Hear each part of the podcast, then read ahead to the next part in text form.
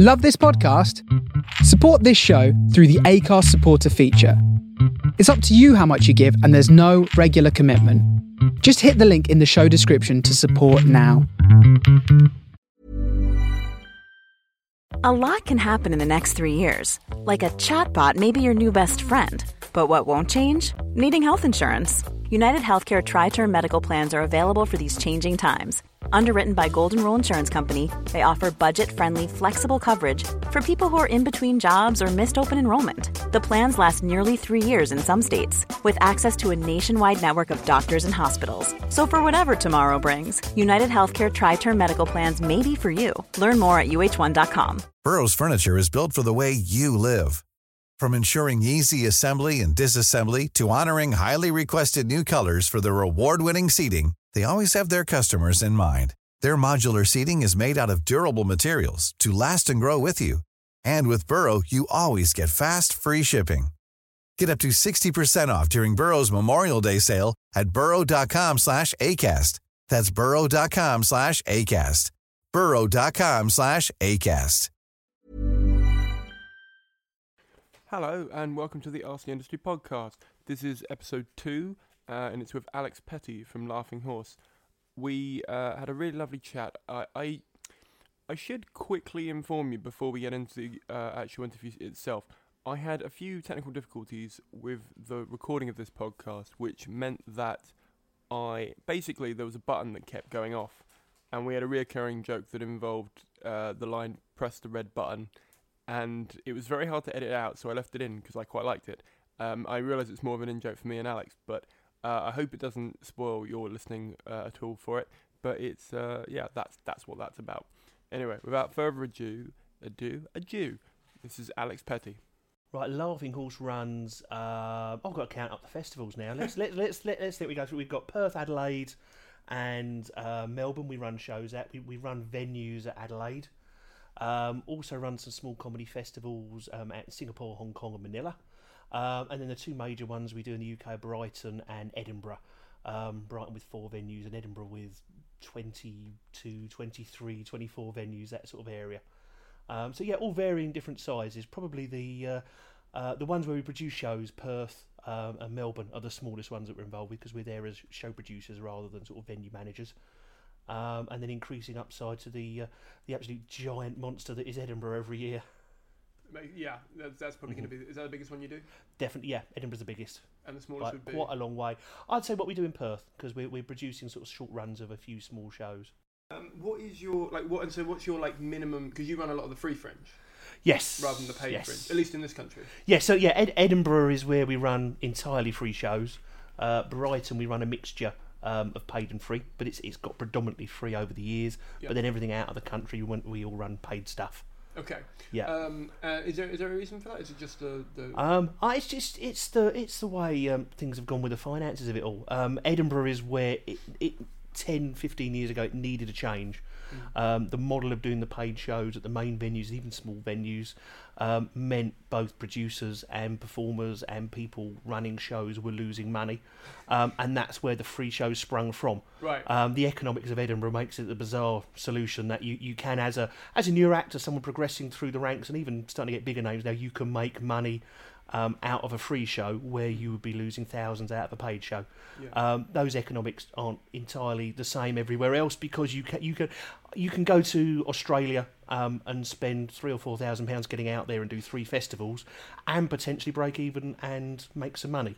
Um, going to Edinburgh for a much shorter period of time, you could basically end up losing money doing a paid show. So it's uh, yeah, it's odd the way the uh, the finances work of it all. so you're you're not planning on doing any paid shows up there at the moment, or? Uh, not pay, not paid at the moment. We're keeping an eye. Uh, obviously, we work with Bob Slayer um, on his Heroes of Fringe, and he does the pay what you want uh, method, which I think works really well. Um, at the moment, he does it on quite a small scale over Yes. a couple of venues, and I think that's where it works really well because you've got to have extra infrastructure for box offices and things like that. But we're certainly keeping an eye on that idea, Yeah. um, and at some point in the future, we may end up moving some of the shows over to that that method, or potentially introducing that as another method um, as part of the free festival. Um, so yeah, we're always looking at ways of sort of improving and changing and adapting as the as the fringe does itself over over the years. Yeah, it's a it's a constantly evolving monster. Yeah, all, all, all the time. It's always it's always different every single year. And there's always it's the great thing about the fringe. People are always coming with new ideas, Mm. different ways of doing things. Be it a couple of years where there was a five pound fringe. Um, with, with um, us and uh, Peter Buckley Hill coming in with the free shows, the new method of Freestival, which is slightly Mhm. different from uh, ourselves, Peter Buckley Hill and Bob Slayer, um, and then all the different ways places like the Stand, which are uh, um, obviously of a, a better paid model than, um, sorry, in my opinion, a better paid model uh, where they're on a sort of a profit share with the act rather than acting as a, a rental house like a lot of the big spaces essentially do. Yeah. So uh, it's, it's lots of different choices for people, and there'll be no doubt over the next few years somebody else coming up with a different idea that will be completely different from everybody else as well. Yeah, yeah. Uh, well, we, we, I mean, I, personally, I mean, I've only been to three Edinburgh so far, Mhm. and it, it's changed a lot in that time. I mean, from an outsider, I'm sure uh, it looks a bit like, oh, it's just a month. Do you know what I mean? Like, that's, Yeah. that's all it is. But the amount of prep, like, you know, that you, you put your show in in like May or whatever it is, and it goes all the way through. It's Yeah, well, that's it. For, for me, it starts almost once it's finished. Although it's a bit of a it's a bit of downtime because really we go from September um, through to Christmas where we're just keeping an eye on the venues, looking at new Mm. spaces, seeing what sort of issues are coming up with with venues and things, and then we tend to start performers applications from the end of December, beginning of January. Um, but that's really getting the information in for performers. We then start sort of programming um, late January, February um, into early March. Um, that's when all the fringe deadlines start to appear at the, uh, the beginning of March. Um, and then right the way through with then getting everything programmed and venues ready and all the tech and everything that we need ready up to up to August. So it's a, it's yeah, it's all it's all year basically. yeah. Well, I mean, like, so because because you're on so many venues, what is the minimum spec you look for in a free venue? Minimum in a free venue for, for there's there's two types of performance spaces we have. We have ones where we look at them for music, uh, which tends to be a little bit of a lower spec in terms of what you need in the room because music can be performed in bars where there are other people. But for the vast majority of performance, where you're looking at comedy, theatre, cabaret, and so forth, the minimum spec is having a completely separate room. Um, either preferably separated by a wall and a door, um, but sometimes separated by sort of large, thick curtains. But essentially, you, you're needing a space that is completely cut off from the outside environment. Um, and the minimum spec, it's got to have a basic sound system, which is which is mixer, a couple of microphones. Um, used to be CD players, but now it's its ability to sort of plug in MP3 players and things like that. Got to have a spotlight so you can dim the rest of the room, um, and obviously you've got to have a not necessarily a raised stage, but a nice stage area, clearly defined stage area, all the seats, and everything you'd expect essentially in a sort of small comedy club environment. That's the basic level, and then we go right the way up to places like the Counting House Ballroom, where you've got backstages, lighting rigs.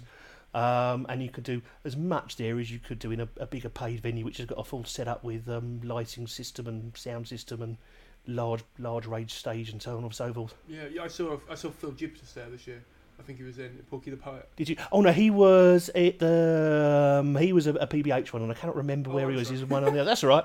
Could have been. Uh, we have lots, of, all sorts of um, acts down at the Counting House. Um, Louise Remelian was down at that one, and we've had Austentatious Oh, yeah. and, and people like that. yeah. Um, but Am I Right it's sort of the big. If I had ten counting houses, I'd be it, that would be fantastic because that ballroom everyone wants to use it, and, and we could Mm. probably fill it with sort of big name acts nine or ten times over. Mm. So it's always a, an interesting room to program, um, making the choices of um, who we go in there because there's usually a few acts that we'd love to get into the program, but we can't quite fit in. yeah, yeah.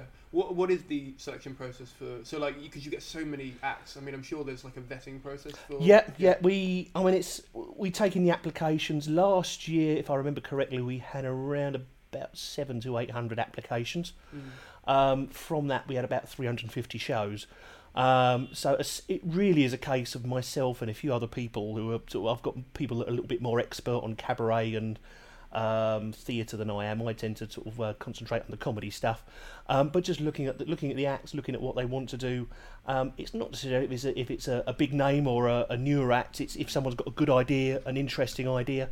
Um, and also looking for people that are, look like they're going to be prepared to market the show well and be up there and want to take part of it. If you, I, I think if someone puts in a sort of sloppy appli- application, that doesn't sort of bode well for the effort they're going to put in from a- April through to the end of August in terms of PR and marketing and pushing themselves forward.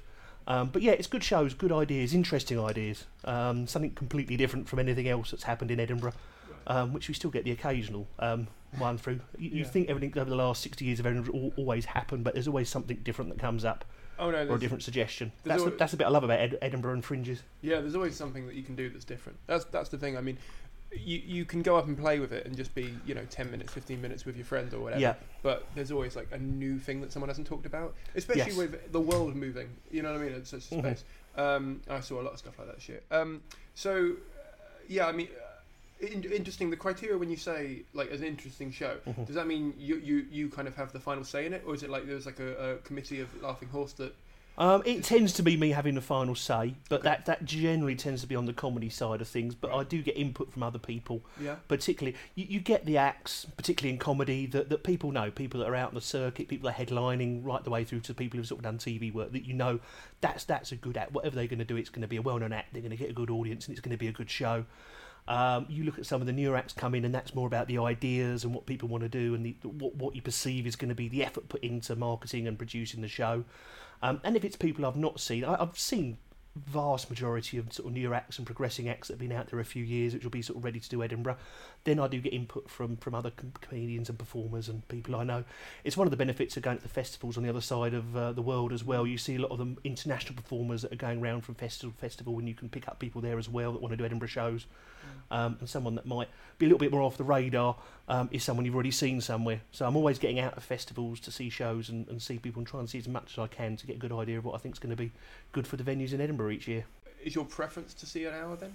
Like Um, no, I think you, you get a good idea, particularly if it's uh, someone like yourself or a similar level where you're, you're doing tens and starting to get 15s and 20s around the place. I've obviously seen you through the competition as well. yeah, most recently. Um, recently, um, I would imagine you going to Edinburgh, you'll be doing uh, a show where it's yourself plus two, three other acts at a compère. So seeing a seeing a club set is perfect Mm. because the, the uh, the the the first show in Edinburgh should be uh, uh, myself and two or three other acts. Mm. Um, whether it is just being honest, saying it's us four of us doing comedy, Yeah. or there's some loose theme around it, Yeah. um, or indeed looking at doing a shorter 20 minute, 30 minute show. Adam Belbin's Yeah. been very good the last few years by doing half of next year's show. oh, okay. Um, he's on, he was on his third half last year, um, so we'll see if that progresses. But he's a great act, but has, has gone in at the right level. Yeah. Um, I know he's, he won the competition a couple of years ago. right. Um, he's got a great set, and he's just building himself up gradually before going to the to the full Yeah. show. Yeah, yeah. As someone who does a fair number of open mics to do new, new material every so often, I know there there's such a thing as a third half. Uh, Mm-hmm. Yes. um, well, I think if you've got a, by the time you've got a couple of hours of good material, you you can you can draw that down into a very good hour Yeah, show, and that's what you have got to do. There's a, there's a lot of acts that I think go to Edinburgh too soon, right. um, and and are sort of doing a, a, a capable twenty to thirty minutes worth of material around the circuit, and then pad that out to an hour. Um, it should be looked at the other way. You should have a good couple of hours worth of material that you can then pare down to show, and also then start to bring in the elements that the, the comedy industry and people want in Edinburgh. That it has got to be a show that's got a meaning and a purpose and is there for a reason, and something you actually want to do, Right. uh, something you want to talk about, something you're passionate about, uh, rather than bloke does all these gags he's been doing for the last five years over the course of sixty minutes. so so when Although it, saying that. I love someone getting up there doing gags for 60 minutes, so that, that has its place as well. so that, that doesn't help anyone. Here. I mean, I mean, do what you want to do. It's, it's that. it is, it's do what you want to do. Yeah. Um, there's, there's a huge.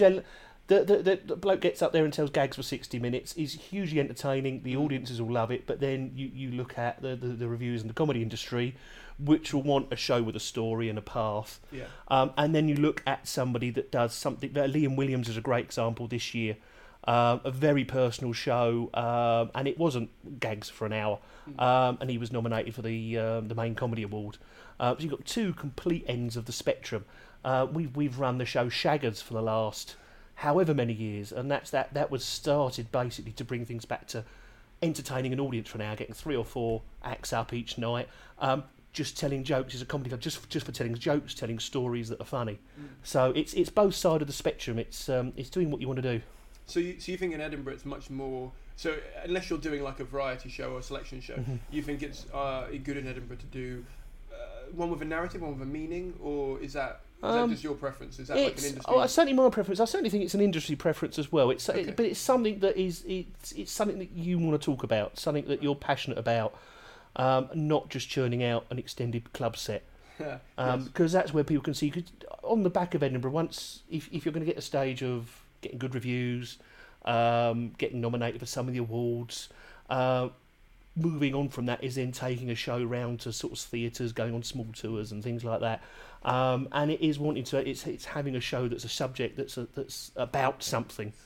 Um, and you, you can tell if an act's doing a show about something just because they've decided that's their subject for the year, or if it is something that they something about their life, something about they're passionate about, something they want to talk about.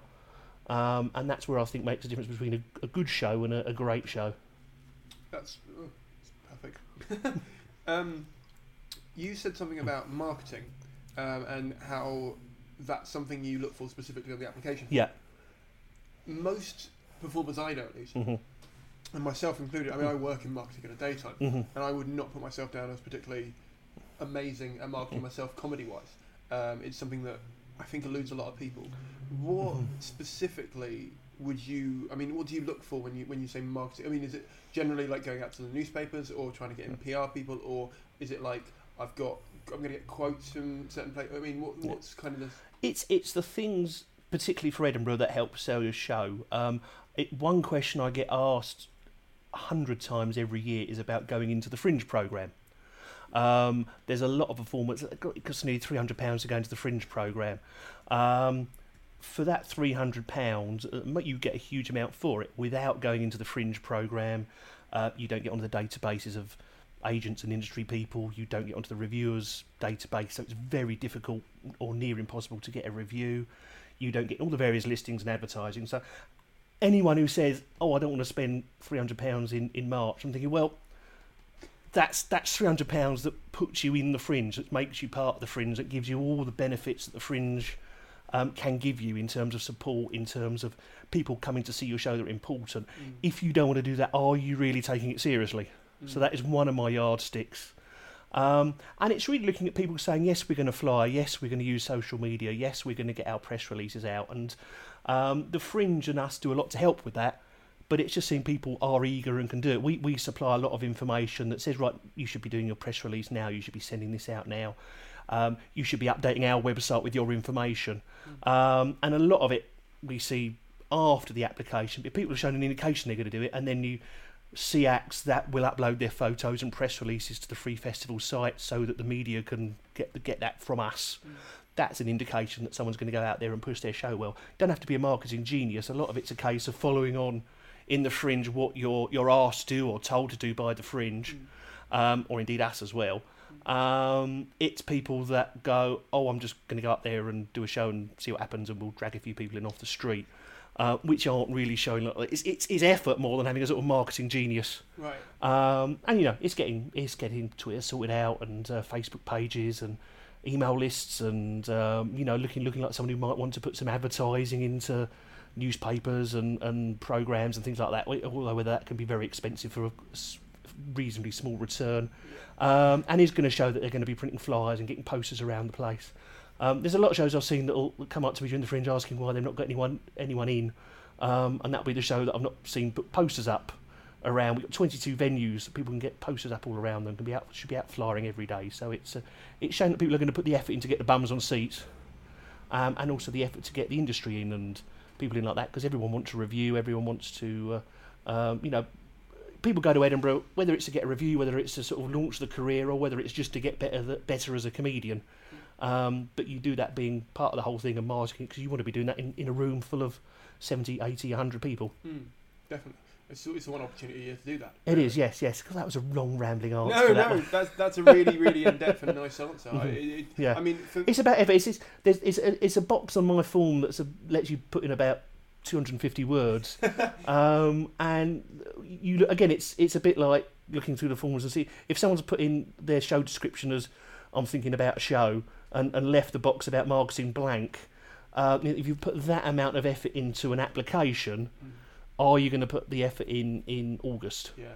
Um, so it's it's it's just showing you look like, and I think ninety percent of people say they're going to do 150 things and end up doing 80 of them. Mm.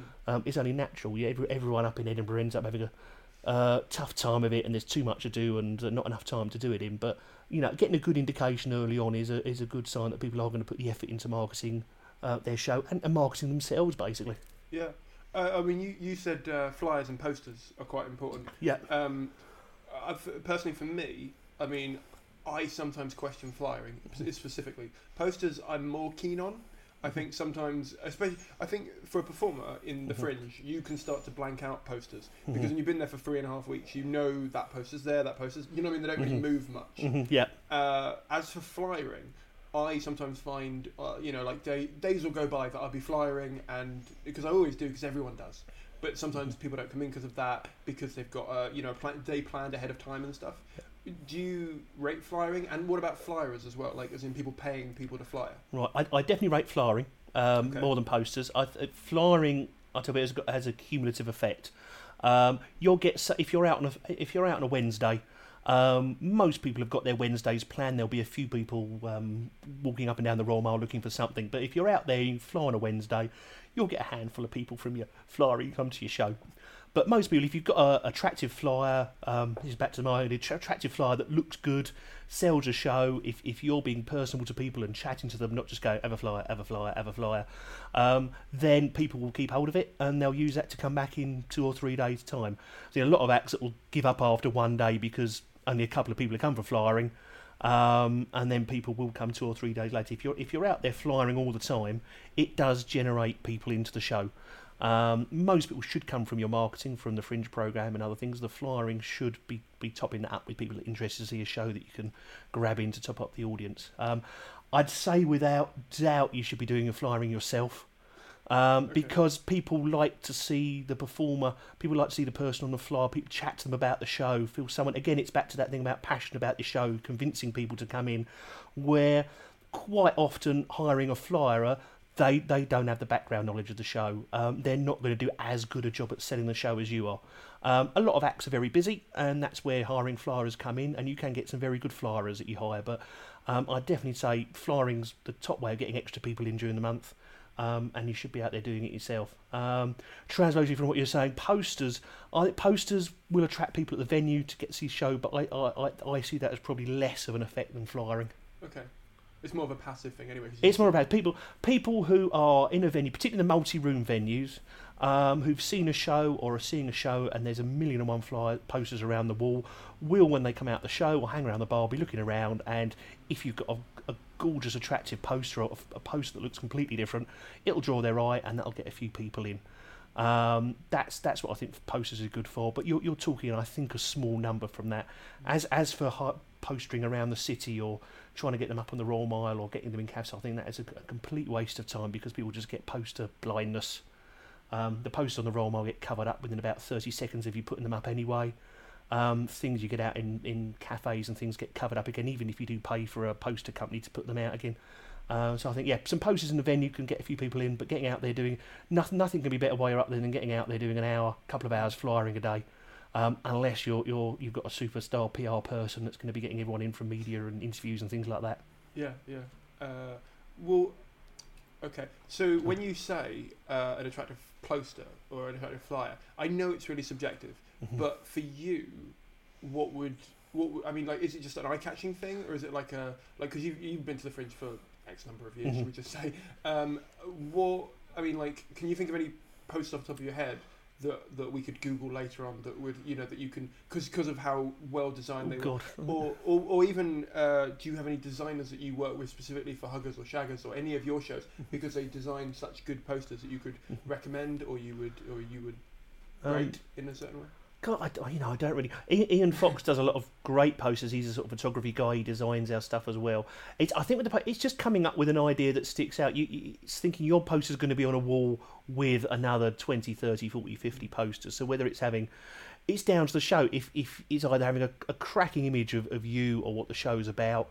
Um, Austentatious was a great example because you've got the cast all sitting there in their uh, period costumes, um, and that sticks out all next to everyone else, which can be potentially be some person standing there with a microphone. Um, things like Shaggers is a good example, and Huggers, it's it's um, child friendly um, afternoon show, and they've got uh, it's got a really distinctive logo. Um, and that stands out. And as it's a show that's come back year after year, people recognise a logo and it stands out. It's it's having I think it's having it's having a poster designed professionally. Um, the ones that fail for me are the ones where people have thrown together themselves on um, Photoshop or in especially in Word. Some of the people who put posters together in Word should all be shot. Um, you can you can tell a good poster and a bad poster, and the bad bad ones will probably only get you marketing from the the Fringe's world's worst poster um, list that comes up in one of the magazines or newspapers annually. I've not seen that. Um, so yeah, there's always, but yeah, it's, it's having it professionally done and looking professional. You're you're competing against two and a half thousand, three thousand other shows. Um, so it's I think something well put together, having having quotes on it. Um, it's difficult, like I say, it's it's subjective. What what is a good poster? It's it's Yeah. about what's good for selling your show, and getting the unique idea of your show. Your your show should be unique amongst the, I'll say three thousand others yeah. um, which which which sadly you know the vast majority aren't. Um, but you can if you've got to come up with an idea. If it's if it's a show about oh I don't know cycling, for example, is using the image of a bike, using a picture of you on the bike, having a sort of professional photo taken so it looks attractive. Um, rather than just saying, well, my show is um, Fred does comedy on a bike, and it's just a picture of Fred standing there with a microphone, like the another nine hundred fifty thousand posters and flyers. Is this is this mainly for Edinburgh you're talking about, or is this count for Brighton as I well? think that or- counts for all the festivals. Okay. I think it's, it's, it's having it's having professional marketing and something where people look at it and it looks. If you're giving out a professional bit of paper on the street, professional flyer, a nice heavyweight flyer, um, or there's a professional poster on the wall, people are going to be attracted to that show. If you if you you're giving out a, a badly photocopied bit of paper or something that's been thrown together in Word, that the picture looks like it's something that's taken off a phone, so the um, the image isn't clear or it's not, it's not you know it's clearly not been taken by a, a nice camera or some official that that clearly loo- it looks to people that the time and effort hasn't gone into it compared to every other show that's in the fringe um, so you, you want to be it's being professional as possible Okay. um, making it look as good as possible and the actual idea behind the poster is again something that's relevant to your show and something that stands out and sells it to be whether it be the image or quotes or the title or the way it's put across I say, it's so difficult to pin down exactly what it is that makes a great poster. Um, Brighton's a very good. Um, a lot of people do the Brighton Fringe to warm up for Edinburgh. Um, and one of the, the, the great things about it is that it's quite often the first time they've seen their poster on a wall um, with a bajillion other posters. Um, and quite often acts use that as a way of going, oh, actually, this doesn't stand out quite as well as I thought it does. Uh, or quite as well as I thought it did if I use actually use English, um, and that gives them a chance to change it and develop. It's one of the one of the good things about the Brighton Fringe. It lets people uh, get their not just their show, but get all their marketing a little bit um, tightened up for Edinburgh. Right. So, uh, would you? I mean, I did a. I went to an event in Edinburgh, Mhm. run by the Brighton Fringe, and they specifically said, if you're gonna do a work in progress show in Mhm. Brighton, make sure it's very aware in all of the like stuff you put out. Yes. Because they, because people get annoyed if they go down and obviously it's a. It's not quite there, or they're playing around with it and stuff. Yeah. I mean, would you would you recommend Brighton for that, or would you say it's better to do previews in London or, or your home city? whatever that would I? I'd say if you're doing the Brighton Fringe, you should certainly have a show ready well before the Brighton Fringe and have previewed it before Brighton. Um, but just by the t- the time that Brighton is in the calendar, um, and because Brighton is a much smaller festival, it lends itself to being a preview for Edinburgh. And during May, that tends to be early previews. I'd certainly say yes. Make sure it's it's noted that it is a work in progress, or a, a new material show, or something along those lines. It tends to be people that are doing that, be people that are doing free shows. But as long as you're honest with the audience, then they're happy to come along. If it's a free show, they can come along and see it and put some cash in in the bucket, um, so on and so forth. Um, it is it's Brighton's very good for that. We'd, we'd ideally like people to be coming with lots of big polished shows, um, but the it's, it's the time of calendar and, and um, the way Brighton's lit itself. It's it's prime time for people getting ready for Edinburgh. Mm. Oh, definitely. Mhm. Um, so if I mean, I imagine your advice can be slightly different if it's a solo, like your first, your debut show, Mhm. rather than because obviously if you've done like four or five shows, Yeah. people sort of got into a rhythm of it. They kind of know who you are and stuff Yeah. like that. If I know, I I know a large number of people are probably going to be debuting this year. Mhm. If you had to say one bit of advice for someone debuting their show in Edinburgh or Brighton or wherever it is, what would you say is like the thing they should make sure they do above everything else in terms of marketing or PR? Oh well, the the I think the most important thing is having a good show. Um, I know that sounds silly, but No. um, it's it's that debut hour show is something you should be doing, depending on what you know how how quickly you're progressing. But certainly three, four, five years into your career as a comedian, so don't rush it. Don't do it soon. Have a have a good idea about what you want to do. Have a have a best show you can put together, and really want to do that show, and then just really go for it. Mm. Um, don't do things half-heartedly. Um, don't go. Oh, I'm just I'm going to throw something together and make it the debut hour. Um, that that very rarely works.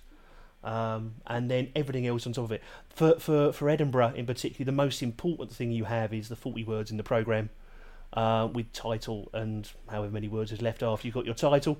Um, that can sell your show. Um, the image in the program and the title and blurb that can, that can get ten reviewers in or no reviewers in.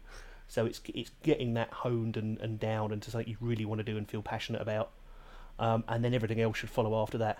Is that? I mean, is there a, a service Life, Laughing Horse or a service Laughing Horse could recommend to help with that? Because I because I know that. I, I know myself. I find it very hard to sell myself, as it were. Like it's it, like people say, "Oh, describe your act," and you're like, "Ah, yeah." do you know what I mean?" It's, it's, Uh-huh. sort of everyone blanks. I mean, is there is there a service that like if we had like a forty words that we want to say, would this get you to come into the show, or is this good? It does this describe the show? Is there Mhm. like a, a place you can go to get that? There, there help? is somebody whose name I've completely forgotten, um, but can provide in an email to you after I the uh, email that, that runs some marketing sessions. He's not a laughing horse person, but um, also works as a reviewer and a PR person up in Edinburgh that helped helped us and a, and a lot of performers last year, and runs various sessions on how to get the show right, how to get your marketing right. How to get the, the the the blurb and the title right, Okay. um, and I must say his name has gone completely out of my head. So that is, that is one for an email after the interview. I will follow it up. Don't worry. Uh, no, that'd be ama- and they sound like someone who definitely we, would love to get on this because they, they sound amazing. I bet Yes. you, I bet you got a PR person from an Mhm. Ed, specifically Edinburgh PR person coming on in January. Yeah, he's good. He um, And, uh, God, Rutsford, brain has completely gone on the name, but yeah, no, there's a lot of writing reviews and, and stuff up there, and has been Mm. up in Edinburgh working out. And last year was the first year he was offering himself as PR, Okay. um, and does it as little bite-sized chunks, not as a pay me a gazillion pounds to do your PR for the month, but pay for sort of small chunks or a little bit of help while you're up there, and just guide people in the right direction at what need. what industry and reviewers want. And it, from what I could see, it helped a lot of people last year. Amazing. Okay. And uh, again, the advancing senility has made me completely forget his name. Don't worry about it. I will, I will, I will chase it up. Don't Yeah. worry, people listening. It's absolutely fine. It will be everything we talk about. By the way, I, I do show notes for everything, so Yeah. Mm-hmm. it'll all be in there. So uh, yeah, I'll check the website. Um, so yeah, I mean, what? Because obviously, I don't know if you necessarily see uh, Freestival, PPH. Um, uh, sort of Bob Slayer. I mean, you say you work with them. Do you see them Yeah. as competition? What are your thoughts on the new sort of uh, kids on the block? I don't want to say it like that, but do you know what I mean? Like, what do you, what do you think of, of kind of? Do you see them as competition or? Um, it is it is competition in some way, but um, not in many others. It's it's a it's it's it's they're all. Every, every, I'm just going to stutter now for the next ten minutes to try and come up with the right word. Um, it's all organisations that are effectively trying to do the same thing, make the fringe better, but in their own way. And I think the more organisations that are out there offering free shows or alternative ways of doing fringe, the better. Um, the fact that there is now four main organisations that offer essentially free shows, um, that validates the, the, the element of doing shows are free to audiences. Um, you go back 10 years when there was one organisation and people were confused about it, and it was the, often the equation of what, what is this free? It's free, it must be rubbish. That's slowly been chipped away over the years, where people know there's actually some very good acts out there. And over the last two or three years, um, and I think again the valid, validation that there is now four, five, actually five organisations. Is Scottish Comedy Festival do uh, um, some free shows as part of their program as well. There's lots of different organisations doing free shows, so the more there is, the better. Certainly in terms of um, people and audiences, um, our numbers are as strong last year as they were the year before. Um, it's always a bit difficult to uh, to judge it because there isn't people sort of counting people in and out of the venues. But obviously, from, from feedback from Max, it feels as strong as it ever has. And there is now, I don't know how many free shows are up there, but a hell of a lot more this year than there was last year. Um, we do things our way. Um, the, the, the Freestival guys have come in and do it slightly differently, where they're moving into venues where they're doing a lot more kitting out and running the actual venue. Um, we move into uh, existing venues and, and promote the shows. Um, Bob Slayer obviously does his pay what you want uh, method. So it's, it's lots of different lots of different methods to sort of get to the same aim. So it's a yeah, it's sort of competition, but friendly competition is the way we looked at it. And behind the scenes, even between the borrowing, like I say, asked to borrow amplifiers last year, and I remember Bob Bob Slayer borrowing chairs off of um, the Underbelly. Even to, uh, that everyone behind the scenes. Uh, well, more or less everyone behind the scenes is all prepared to help each other out and get to the aim because it's a difficult month, yes. um, and you're all trying to do the same things essentially. Yeah, I mean, uh, that's that's the way I view it as a as, Yeah. a as a performer. I mean, I, I can Mhm. imagine. I mean, for a few people have asked uh, why you fell out with PBH originally. Uh, How how long have you got for this interview? well, you said you've got all the time, so well, the, the short story is it- we we've both got a slightly different philosophy on the way the free shows should run. Um, we we worked with Peter for three years, I think it was, um, and we got to the stage where we wanted to do things one way. Um, and Peter wanted to do things slightly different ways, so we decided essentially it was much better we worked on our own. Um, my mythology of it all is Laughing Horse, myself, Free Festival is a sort of central organisation. Everyone pays a fee each year, which goes into supply equipment, PR, advertising, and so on and so forth. So performers come up and have a, a venue set up for them, which with a few volunteers that help us set up and things like that. Um, Whereas Peter's mythology is, is more or less it's uh, a collective where everyone jumps in and helps out, and someone brings a microphone and someone else brings along something else. Um, so it's a slightly different way. Um, obviously, Peter very immovable in his opinions on ways things should work, which is I think both annoying and, and, and again it's one of those things that he's, he has got an ethos and a way of doing things and he will stick to it no matter what. So that's also something I think to be congratulated that someone's not movable.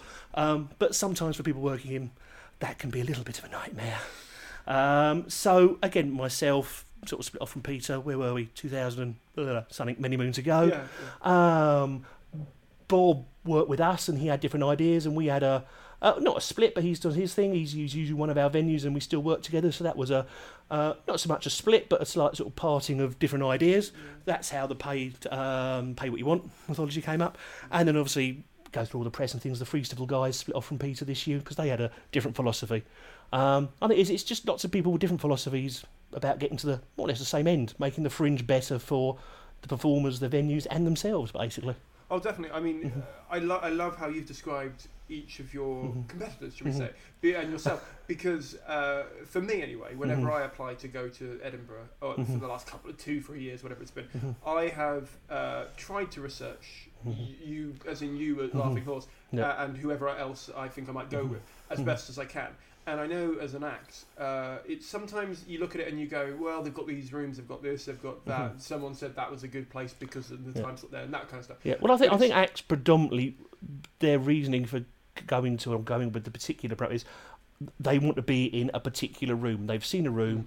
That's the venue they want to be in. Yeah. Um, and that's the predominant thing about whether it's a paid room, a free room, um, or whatever. That's the room that suits their show. So they're going to apply to the people um, that are running that room. Yeah, yeah. I mean, that's that was part of the reason why because we met up in Edinburgh briefly, Mhm. uh, just randomly, and because I was trying to take photos of all the rooms. Okay, yeah. the, uh, and make that map, and uh, it's still coming along. Like it's got a fair number of them done, but I need to I need to get more. Only 450 venues Yeah, to I uh, no, I, uh, yeah, we've, I've probably got about thirty venues Yeah. sorted. and I've still got some that people have emailed in that I haven't put up. Yeah. I, I had someone this year. The plan was to go out right at the beginning of the fringe and get some nice photos taken Yeah. of all our rooms set up, Mm. um, and and even just doing our own rooms that failed dismally with the amount of time to do anything. My, my aim is to get up there two days early this year and uh, work with you and uh, Mhm. PBH and, and any of the others that will do it with me Mhm. and take photos of all of them. Because I know as a, a performer, Mhm. I'm not going to see every room unless I go to around them. Do you know what I mean? Yeah. And so it would be really good because otherwise you, you limit yourself by your own experiences. Of Oh yeah, rooms. yeah. No, you should as as a someone who's not done a show, um, you should definitely get you should get out there and just see as many rooms, big, Mm. small, paid, free, whatever. Yeah. Um, because and multi-room venues get around all the spaces, pop in and out of shows between them running, Yeah. um, and just see what the space are because every single space is different. Mm. Um, and you know what you know what's going to suit your show best, or sort of. Uh, I- tend to ask acts for the sort of the top four venues Mm. uh, of what they want, and, and usually we can do that. Or usually I'll look at the show information, have a chat with them, and say, well, what about this room? That might be a little bit better. It's a bit more intimate, or it's got a bigger stage, or it's got AV equipment, and so on and so forth. So, so as a performer, if I applied to you this year as Edinburgh, if I was not Yeah. sure what room to take, I could email you and you'd say, well, these rooms fill that criteria. Yeah, rooms- and we basically have a, uh, an application form where it says sort of list your, your four rooms you'd like to go in, but there's plenty of space. You can say, well, actually, this is the sort of show that I'm doing. I need AV, or I, I need a stage so people can see what's going on, or you know, I want an intimate space, or it needs to be a large space Mm. because we've got sets and props and everything else to wheel in and out. So that that gives me an idea of places that we can suggest. yeah. Um, I think this year we're going to have one or two new spaces. There's there's one or two spaces which we're not sure um, if we're going to be running in for sort of various outside things like venues going into administration. uh, oh joy! Yeah. Um, so yeah, as much information as you can give me, the better. Mm. um, and then we we we want to we want to make sure the right shows in the right room. Right, of course. But it benefits everyone in that. In that Exactly. It's not- exactly. It's not just a. Um, how if if I, well, I am, but if I am someone listening who has a show, uh, and I've thought to myself, right, I really want to get you down to the show for whatever reason. What is the best way of doing that? Are we talking about in Edinburgh or uh, beforehand? Uh, well, we can do either if I you don't- want. I mean, like, do, um, you, do you normally see previews It- rather than Pre- I tend to see a lot more previews and things before the festival because usually in Edinburgh, um, Yes. I, I'm not sure there's a spare minute to see things. I think last year in Edinburgh, I, I'm trying to think, I probably saw about half a dozen shows while I'm up there. right. Uh, so I tend to see a lot more shows outside of the festival. Um, but I do make sure that act shows that are going well or um, shows that got a lot of interest in things. I do try and make sure I get out there because obviously the press and things want to talk talk about it. But I'm, I'm quite often I'm the sort of person that sneaks in at the beginning and stands at the back and manages about ten minutes before the phone starts to vibrate and there's a, a crisis somewhere across the other side of Edinburgh. Yes, I'm sure. I'm sure you have a car or some sort of scooter that you're just always moving around on.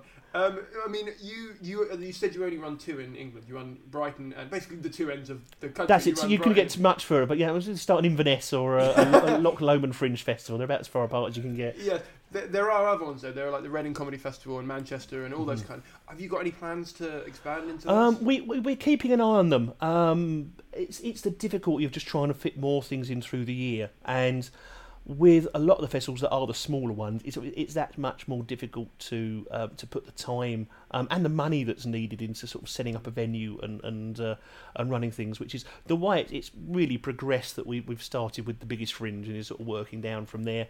We've started a few things up, the stuff out in Asia with with partners out there, um, and we're sort of essentially. Pr- uh, co-producing and, and booking performers for festivals. Um, so we're certainly not saying no to any any other festivals, but it's just it's just working on where we think the next move is. We used to do some stuff at Leicester Comedy Festival. okay. Um, that's a nice festival, um, but it's it's it's one where it's I think it's it's reached sort of beyond saturation point of the number of shows, um, and it's very difficult to do things. Um, and it needs people that are going to put a huge amount of time into Leicester. Bob Slayer's done very well up there the last couple of years, so it's, it can certainly be done.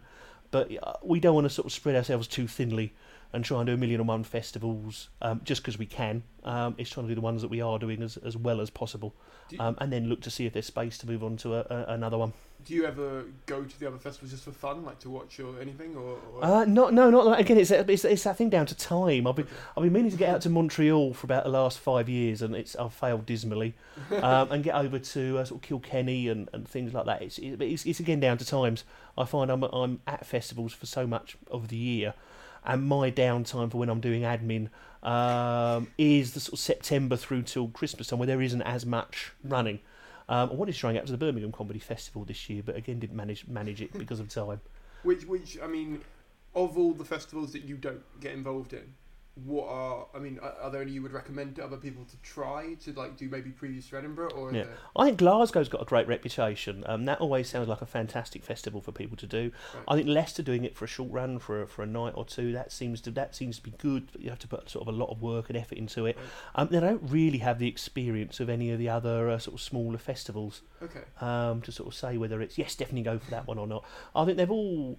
If it's a time of the year that I think, I think for always it's the time of the year where you've got a show ready or a show to preview, then it's worth doing the festival. It's just having to sit there and analyse: Mm. is it going to cost me an absolute fortune to do it, or is it something that I can afford to do and I'm going to get something out of it, be it be it financially or not, but especially if it's going to progress the show Completely. make the show better, get you in front of industry people, and, and progress like that. So it's a, it's sitting down and analysing whichever festival. And I think all of these all of these festivals have got huge plus points.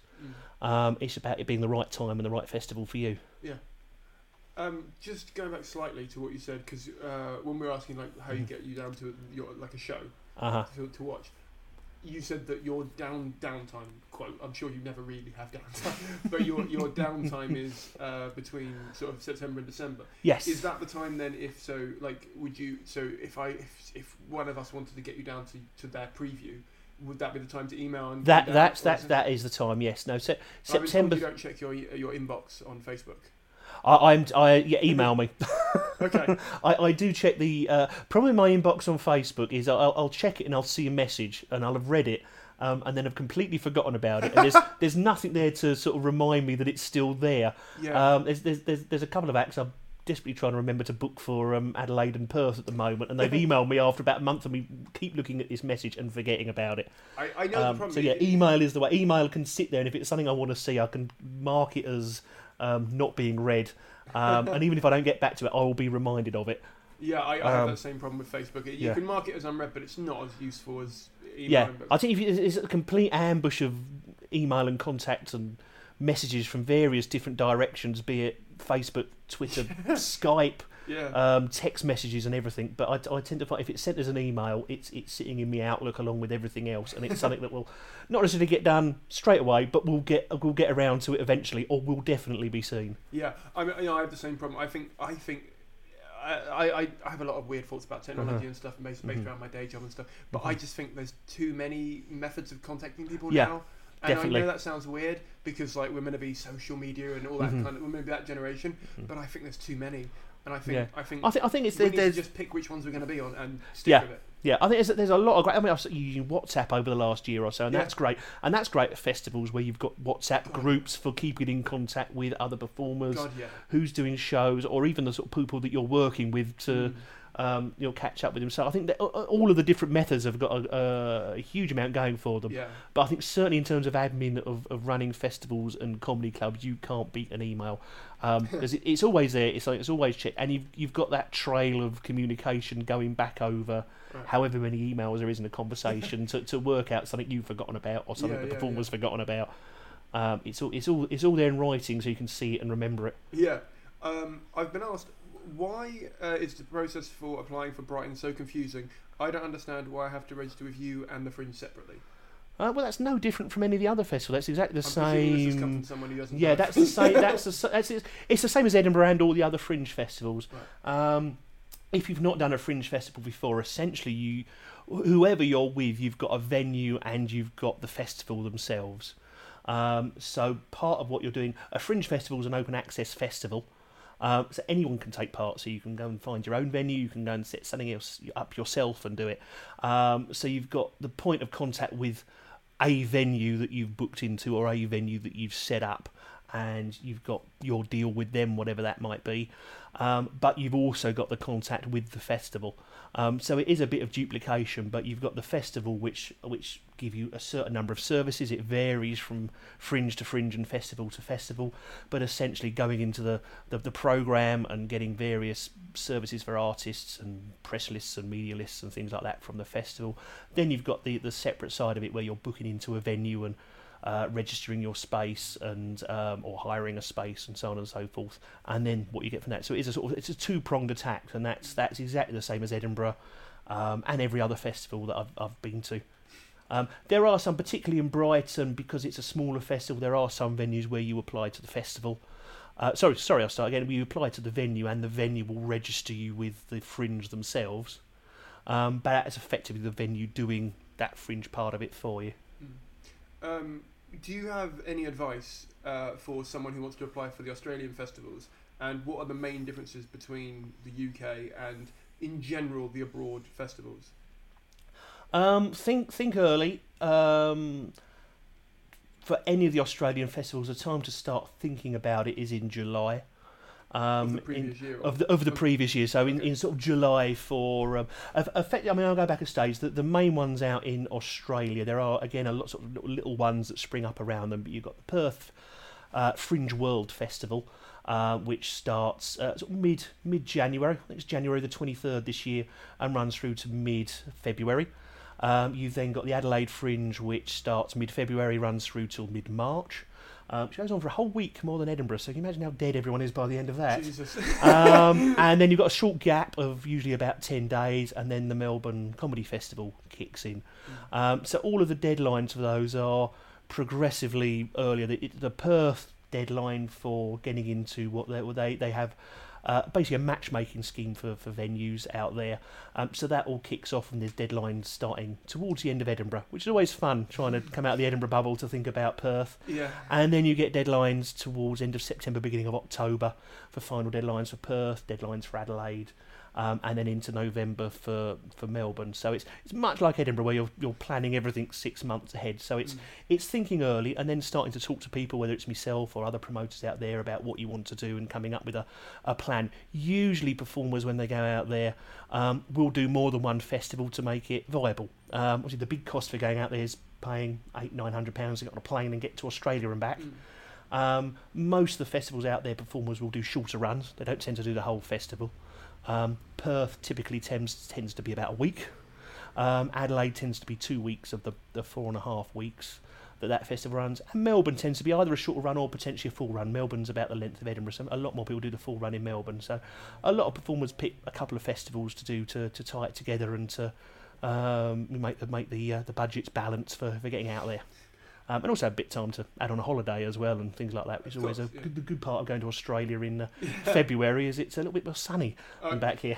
Everywhere's a little bit more. Um, so yeah, it's preparation and working out what we do, and, and having conversations with people. There's there's various promoters over here um, that take people out to Australia, but sitting down and doing the research, they're all sim- uh, similar structures to um, Edinburgh. They're all completely different in their own ways, but they've all got support. They've all got information on their websites, so get an idea about the festival and uh, what you want to do, and start t- talking to people. Edinburgh's a, a prime time to talk to me about it because everyone tends to be in Edinburgh. Yeah. So that's where conversations usually start. Um, and then in terms of the, the venues that I run, um, I, I co-produce a venue in um, Adelaide, run a second one, and then produce shows at other festivals. The time to start talking sort of back end of Edinburgh into September, and that's when people start making decisions on, on what to put where. Mm. Okay. Um, and just finally on the on the on the festival front, what are your thoughts on like the really small venues? Oh, sorry, ed- uh, festivals are kind of cropping up, like Laugh Kingston, that was like the most recent one. Do you, have you heard about that one? I've heard of that one. Yeah, I live in Twickenham, so it's Oh, just okay, down the fine. road from me. Yeah. Uh, What- but what- naturally, even though it being down the road, we never managed to get to see anything either last year. Is, is this year's one happened? I'm not sure. it's already happened. I was It's there, already yeah. it has happened this year. I know it's sort of followed on at some point this time yeah, of year. yeah, yeah. Well, no, because mo- ba- basically most people do like one show there, so Mhm. it's it's not so much a festival as a as a kind of five day fringe of you Uh-huh. know. one. So I mean, uh, uh, what do you what do you what are your thoughts on those kind of? Uh, I think the more the better. There's there's lots. I mean, there's sort of Sheffield Comedy Festival and other places that like that that which do tend to do shorter festivals. The ones we co-produce out in Asia tend to be the shorter festivals.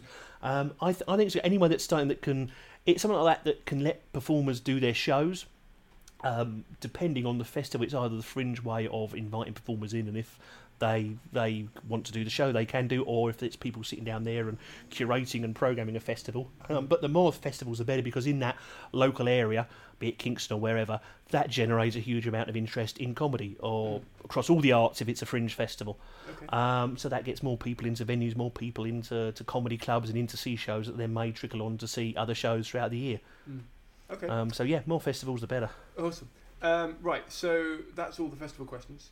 Uh, these are. I'm just going to whip through your personal Mhm. questions for you, okay? Okay. Because I imagine these are going to be the Okay. easiest ones for you to answer. um, so, who are your favourite comedians? Maybe not the easiest question to answer. no, never, never an easy. one. Pro- pro- my top, the top of the list is is the easiest. Daniel Kitson, um, Right. who I think I've seen all of his shows, be it the, the, Wow. the comedy shows or the more theatre style shows in Mm. Edinburgh. Apart from the one he did at eleven o'clock in the morning in Edinburgh, which is slightly traumatic trying to get to that one. Yeah. But yeah, no, I love Daniel Kitson. Um, Okay. Absolute top of the pile. But after that, it's it's going into comedians. I think the more sort of intelligent stand up, I like to see someone with a microphone being intelligent. For I love Jungle Gordillo. He's another great act.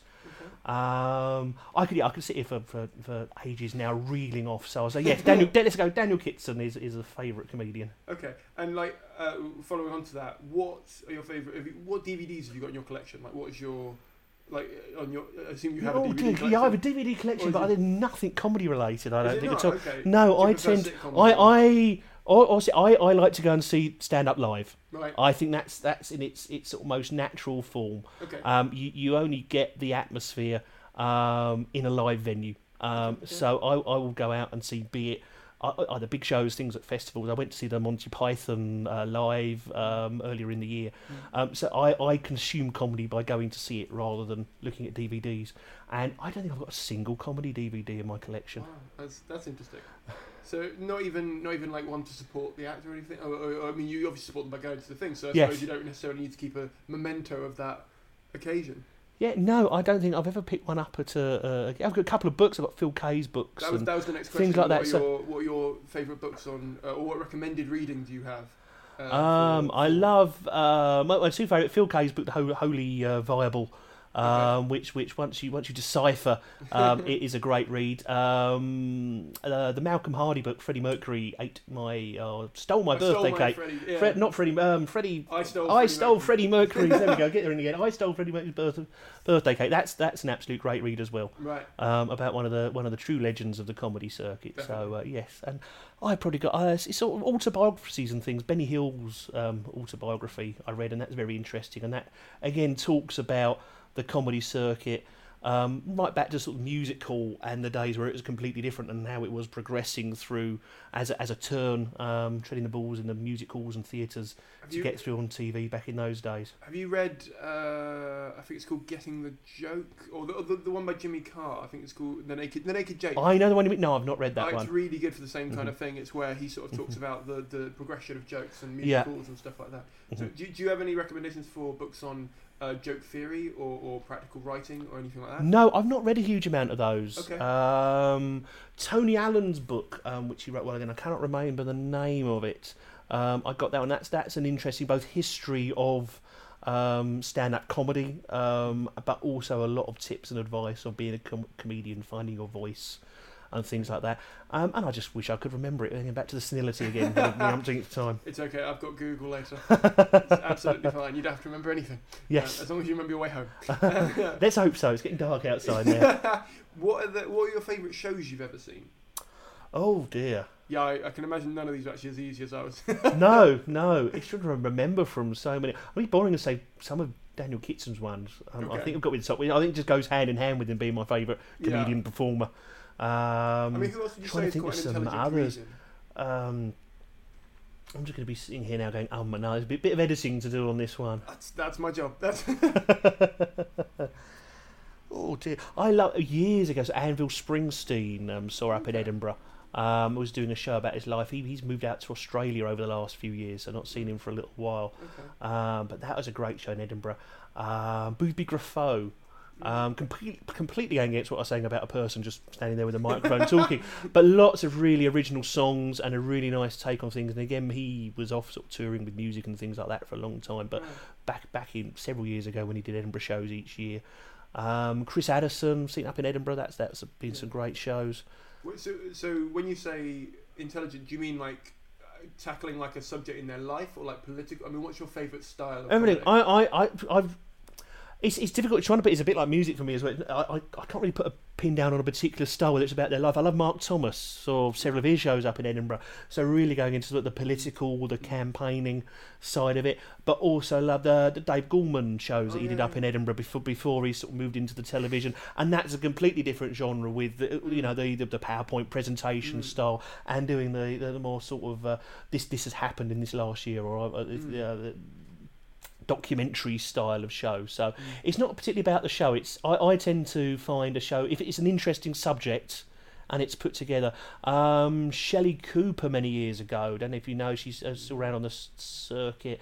Um, did a whole show uh, about being transgendered and uh, moving from, from male to female, and that was that was a show about that. And it's, it's an interest. It's, it's an interesting subject put together well and got some interesting thoughts of it rather than just um, um, just just rattling out some jokes. Yeah, yeah. No, Mhm. I, there, there are a fair number Mhm. of people that um, we'll keep names out of it, but that, Yeah. that are basically putting together. No, no, names and names. No, Put you on the spot. no, this is not. We'll talk about it off camera, off, off thing. But no, I know what you mean. There are a fair number of. Um, I mean, me, Mm-hmm. I, I'm, I'm guilty of that. I mean, last year I did a show uh, where I did 18 jokes, and that Mhm. was it. That was the whole show. Okay. And uh, the idea was like I wrote I wrote the, the set list Mhm. down every morning. Mhm. I put a number next to every joke, and then I got uh, randomly, and I got the audience to yell out a number. Okay. And I gave them that joke because I was trying to make a show out of Mhm. jokes that didn't have an order, and Right. it was kind of like, what's the point in forcing it? You know what I mean? So Yeah. it's really good to know loads of people who have put time and effort into an actual show. Yeah, and again, it, it, it works as a sliding scale. Where again, where it's it's newer people going to put a show on, it will be le- l- more loosely structured. It Yeah. will be more about trying to find the voice and finding the material. yeah,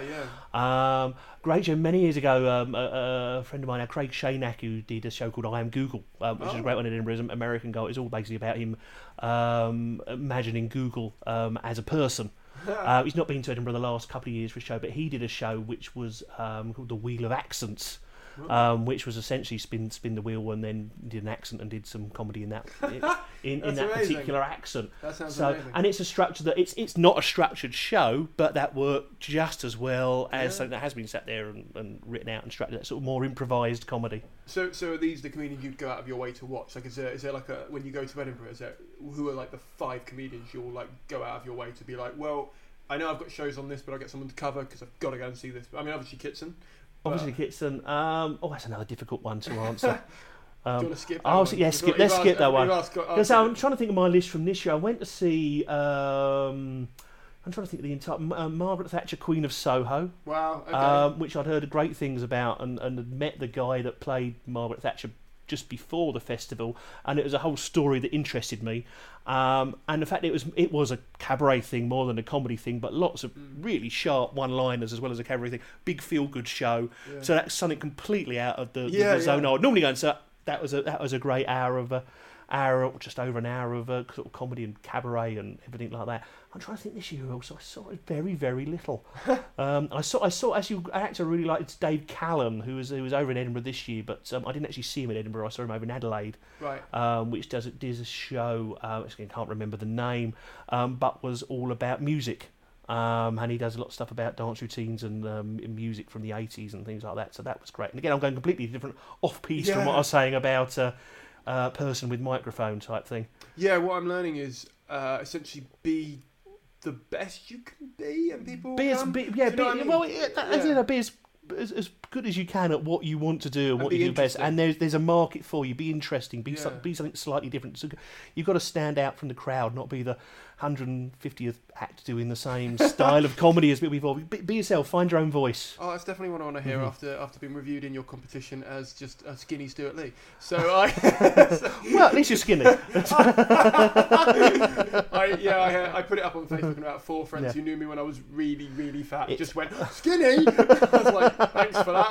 Not getting any of it, are you? yeah, Um, yeah. I'd, I'd take an epithet skinny at some stage in my life. Clearly not at the moment. It means I can Um, get fat now, and people will yeah. Google it and go, "Oh, No. this person knows nothing what they're on about because they clearly don't even know what he is." You know. I think it's, it's an easy thing for reviewers to say you're like a version of I Stewart Lee yeah. or a version of Bill Hicks or a version Yeah. of insert comedian there because a lot of people are going to have similar material or a Mm. similar style but not be exactly the same. Yeah. And it may well be as a comedian that's starting out, you've got a voice that's similar to someone who is one of your favourite comedians, or That someone who, some, someone you like. But gradually, over a course number of years, you will find your own voice. Yeah. I mean, Um, and whether that is in, in the, a similar style to Stewart Lee, or in a, end up, you end up being uh, compared to Harry Hill in a few years, who knows? Well, we'll see how it goes. Uh, I'm, I'm sure she'll regret saying it. And, um, yeah, yeah. Um, I mean, how often do you go and see comedy for fun then? Because I mean, imagine with your schedule, that's that's not something you get to do as much as Um, you'd probably. I mean, like, I'm talking I- about shows that aren't Laughing Horse ones. Shows that aren't Laughing Horse, pro- probably only a handful of times a year. Okay. Uh, we usually end up going to sort of some new act competition finals and things like that. Uh, sort of friends that run comedy clubs in London sort of pop in and see a bit of a show, but it's purely because the schedule's time is getting less and less Yeah. to see things. I'll see a lot of acts that come through the sort of best of fringe shows that I run in Edinburgh and other festivals, and that's what I think I see predominantly in most of my acts or Right. through the sort of the Laughing Horse competition. But to actually, actually um, go out for a night of comedy, it's get, getting less and less because I'm, I'm out doing it so much myself. So, so it's going to sound like a weird question, but to get in front of you at the right time of the year and all that kind of stuff, try and get onto the new acts, uh, sort of builds in Edinburgh kind of thing. Yes, yes. Now we, we run a sort of pick of the fringe show and then a sort of a, a newer act selection, which is a mixture of uh, sort of well known acts and some new ones. So so getting on there in front of me or in front of the other guys. And again, I've got a lot of people when I run the newer act nights in London or clubs um, around the place, which we've got support acts, which other people run and feed Mm. information back to me. I've got people that I trust Yeah. running shows, and, and everyone does a um, show report is, is over glamorising it, but making some comments or telling me if that act did really well, and Yeah, I trust these people, so then I'll make sure the acts that have done really well in a, a new act spot in Brighton on a Saturday night is someone that I'll make sure I book again, that it's someone in front of me that I can see them. How I mean, how, what is the selection process then for your? Is it only you only book Laughing Horse acts for your you know sort of selection shows in Laughing Horse and stuff? Because I know there's a lot of sort of keeping it to themselves in, in the selection shows in Yeah. Edinburgh Um, there's there's a lot of promoting yourself, but yeah, now for the selection show, it's it's whoever we book from across the entire festival. So we Um, so we have a email bit more. or- Yeah, just just email in and ask if it's if you're someone I know and Right. someone I like and someone I think's good, then you'll get a lot of spots. Right. Um, and we, we have people from varying selection from all the paid venues, from Mm. all the various free fringes and festivals of um, every ilk, and a lot of acts from myself because I know it is it is the, the, the, best of the fringe shows. The bigger the fringe do sort of self promote the other shows as well. So obviously I'm keen to put in the guys that are doing the free festival because then that helps them out and Yeah. helps them get people in. But Make it's an it's exit uh, flyer and all that kind of stuff. yeah, and uh, again, similarly, you get the people that pay. We'll, we'll get you get a lot of bigger acts that come down from Underbelly and Pleasance and things that will then do the sh- show, and then they'll have their sort of flying team. will be flying outside, so it, it works for everyone. People can come down and sell a few tickets off the back of doing a, a selection show. So yeah, there's no there's no sort of criteria. You can't do it if you're if you're not uh, doing a free festival venue. It's uh, it's only acts I know from sort of Yeah. bigger names know over the year that want to come down and try it out and have a bit of fun. Yeah, yeah. Um, to sort of everyone I know from around the festival, essentially. yeah, it's kind of it's kind of more of a chummy thing than a Yes. Yeah, um, I mean, and what are your uh, keeping Laughing Horse Mhm. out of it? What are your favourite venues to go and watch comedy in when you these five times a year that you, you manage to tear yourself These away? five times a year, I, I love the uh, the comedy pub um, up Okay. in Soho. I've got, got been up there a few times each year. Mm. Uh, got two, two, two rooms downstairs and upstairs, which is a really nice Mm. comedy vibe to it. Yeah. Uh, Favourite venue in in the, the, the country, if not the world, is the Stand in Edinburgh. Oh, Uh, really gorgeous comedy room. You're, you're, you're packed in. It's tight. You're close to the stage. Mm. Um, it's a venue where it's it's all about the comedy, um, rather than it being about selling stuff to stag nights and hen nights and so on and so forth. Mm. Um, but sort of during the fringe, I love some of the tented venues, more sort of the gardens, the uh, what was the Spiegel Gardens, the George Square sort of assembly gardens, where you got a selection of different Spiegel tents and things like that. It's sort of really interesting. There's there's similar places in Australia as well, in Adelaide and Perth, where you can go into sort of tented venues and it's uh, sitting around on the wooden seats and it tends to be in the, more of in the round and Mm. things like that. So that gives you a slightly different uh, feel to comedy than you are in a room. Right. Uh, I'm trying to think of other clubs I've been to um, recently. Um, no, let's go. Let's go for that as a select. Let's that. go for that as a selection. yeah, yeah. Yeah, I think. So. I mean, the I mean, you can sit there and go. Obviously, the place like the Comedy Store, absolute great. It's an Mm. absolute brilliant, brilliant venue, and sort of rattle off the list of uh, fantastic Well, comedy maybe, rooms yeah. there are out there. yeah, yeah. But yeah, I'd, I'd certainly have the stand as, as, as my top one, as favourite one to pop in. I t- I try and pop in when I'm up in Edinburgh doing uh, yeah. sort of festival meetings, and every now and then during the festival if I get the time to get over that way. I know, I know it's a performer favourite. I know that like Mhm. pretty much everyone who's ever done it has come back and said, "You've got to do it. It's amazing." Yeah. And I know there's a waiting list of like two years or something ridiculous for it because it's just so in demand. And they've got they've already got three venues now. So is it just the Edinburgh one? Yeah. I've I've not been to the Newcastle uh, or uh, Glasgow ones. Okay. So uh, yes, So can't, can't sort of Edinburgh. pass comments on those ones. So yes, I'll just say They just the Edinburgh one. I'm, I'm, from, from what I've heard from people, they're they're fantastic as well. The, Okay. the stand know how to run a good comedy club, and Mm. it's it's there for it's venues that are run for the for, for the comedy. Yeah. Uh, make the make the great venues, Mm, um, not the ones that are just set up to be the sort of the big party night out. It's the focus on the Mm. comedy, and the stand do a very very good job at that. okay. So yeah, I'd certainly make sure you get on the uh, the, the 150 year waiting list to get a spot, a spot at the stand. By the time I get on it, I'll have a great set. I'll um, what, in your opinion, what is mainstream comedy? Uh, as in, like, in its, its most popular type of comedy, Mhm. and where do you think that's going to go in the next sort of five years? I suppose really the question is what is mainstream these days? Um, is is there a mainstream and alternative? Um, a lot of the performers that would call themselves alternative comedians from 10, 15 years ago, um, who've now got DVDs out and filling theatres, um, are they less alternative in the style of alternative comedy? Um, I don't think so, but would a lot of people call them mainstream because they're selling DVDs? Probably yes. So it's, it's a bit of a difficult one. I think the way it's going is there's a, a lot of ventures that are putting on slightly different shows in, in different venues, um, acts that have got again a unique voice or doing doing something completely different could possibly describe as the new alternative. But it's, it's it's difficult. It's it's is it good or bad? Is it mainstream alternative? Is it popular unpopular? Mm. Um, yeah, it's a difficult one to uh, to tie down that one actually. Okay. Hmm. We'll leave it at that. That's Leave it at that. Yeah, Yeah. there you go. Leave it as a yeah, sort of vague. answer. Va- a little vague But answer. it's just as vague as Yeah. anyone else is ever going to. You know what I mean? 'Cause it's so hard to, to answer that. It's hard to tell. You know, so, some I of the w- great acts, Mi- Milton Jones is a prime example, who Yeah. who rips it up at comedy clubs in small rooms. Um, it, Hiring for your small business? If you're not looking for professionals on LinkedIn, you're looking in the wrong place. That's like looking for your car keys in a fish tank. LinkedIn helps you hire professionals you can't find anywhere else, even those who aren't actively searching for a new job but might be open to the perfect role. In a given month, over 70% of LinkedIn users don't even visit other leading job sites. So start looking in the right place. With LinkedIn, you can hire professionals like a professional. Post your free job on linkedin.com slash people today. Mom deserves the best, and there's no better place to shop for Mother's Day than Whole Foods Market. They're your destination for unbeatable savings, from premium gifts to show-stopping flowers and irresistible desserts. Start by saving 33% with Prime on all body care and candles. Then get a 15-stem bunch of tulips for just $9.99 each with Prime. Round out Mom's menu with festive rosé, irresistible berry chantilly cake, and more special treats. Come celebrate Mother's Day at Whole Foods Market. Hey, it's Ryan Reynolds, and I'm here with Keith, co star of my upcoming film, If, only in theaters, May 17th. Do you want to tell people the big news? All right, I'll do it. Sign up now and you'll get unlimited for $15 a month in six months of Paramount Plus Essential Plan on us. Mintmobile.com slash switch. Upfront payment of $45 equivalent to $15 per month. Unlimited over 40 gigabytes per month. Face lower speeds. Videos at 480p. Active Mint customers by 531.24 get six months of Paramount Plus Essential Plan. Auto renews after six months. Offer ends May 31st, 2024. Separate Paramount Plus registration required. Terms and conditions apply if rated PG. Is, is alternative the right word to describe him? He comes from what was the alternative comedy circuit.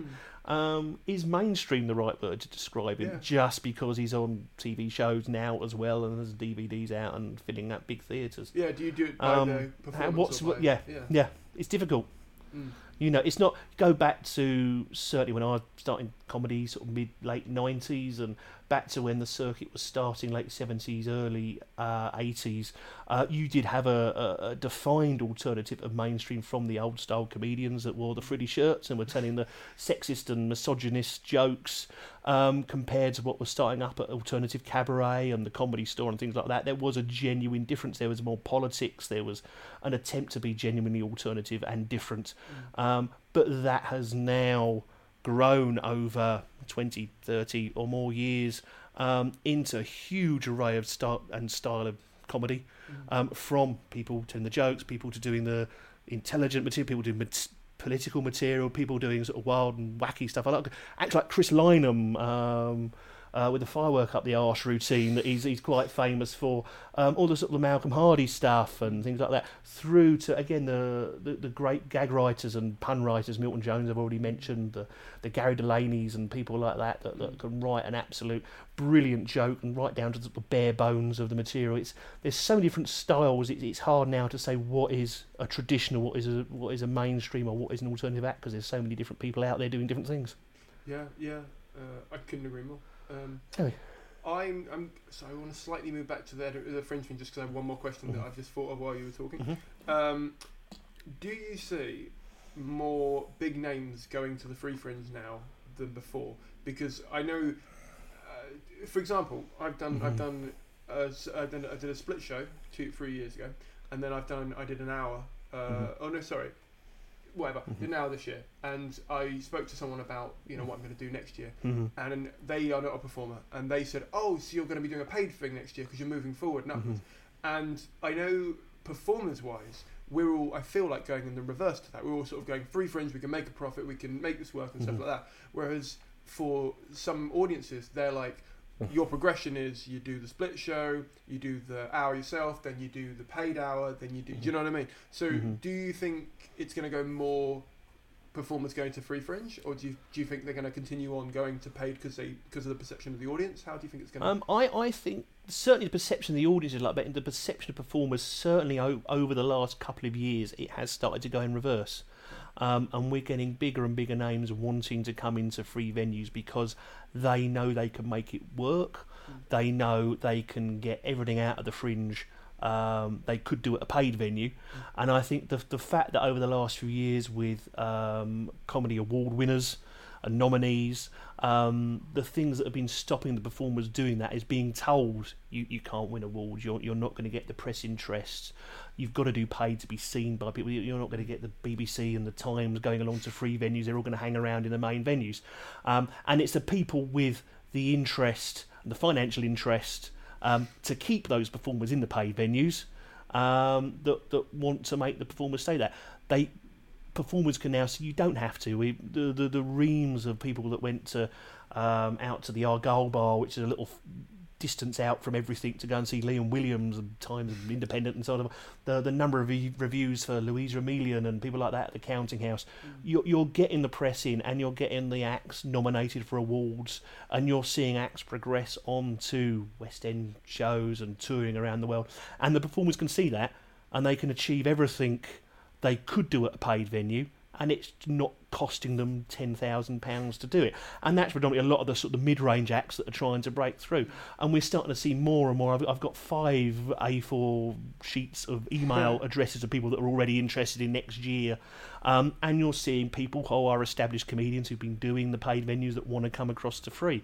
And I'm sure it's same position from the other free promoters as well. Um, people described the Counting House last year as people who've either been on TV, uh, that's the ballroom at the Counting House, as people who've either been on TV who are likely to be on TV. And it's that sort of calibre of acts that we're getting. We're people who've got some reasonably high profile interested next year. Um, obviously, it takes a little bit of time to work out whether the, the, thinking about the show turns into actually doing a show. Um, but that's the sort of process over the next few months. Um, but certainly, we're- we're seeing a, a movement from paid to free, um, and acts are getting more willing to do it, and, and, and are asking the question, why am I spending all this money on a, a paid venue where I don't need it? Um, transversely, other performers that need a higher set of tech, um, need to have a more theatrical background, will move across to pay because that's one thing. In 99% of cases, that the free can't support is people who need um, rigging and scenery flown in and out and want to do big shows that um, need huge amounts of tech and things like that. So it's it works hand in hand. It's going to be it's going to be a sort of two way street. But certainly we're seeing a lot of bigger names now um, than we used to. Um, now that people can see they can achieve everything with a free show, um, and that's been yeah sort of spiked over the last four years. In the last couple of years, it should be interesting year this year to see who we get uh, doing free shows across the board in Edinburgh. Oh yeah, yeah, definitely. I mean, do you do you think that's going to squeeze out new acts in a way? Because if there's a lot of if there's a big migration from a lot of paid venues to the free, obviously there's only a limited number of shows and a limited number of space for everyone.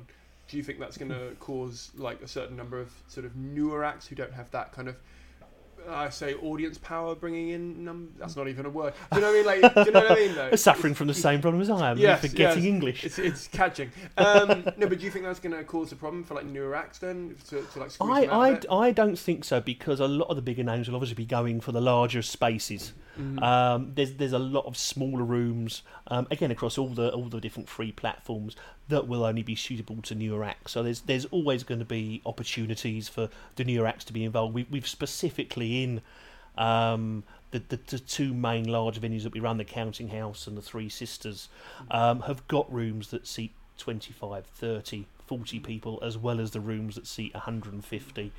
Um, so naturally, you're going to be putting newer shows, more experimental shows into the smaller rooms.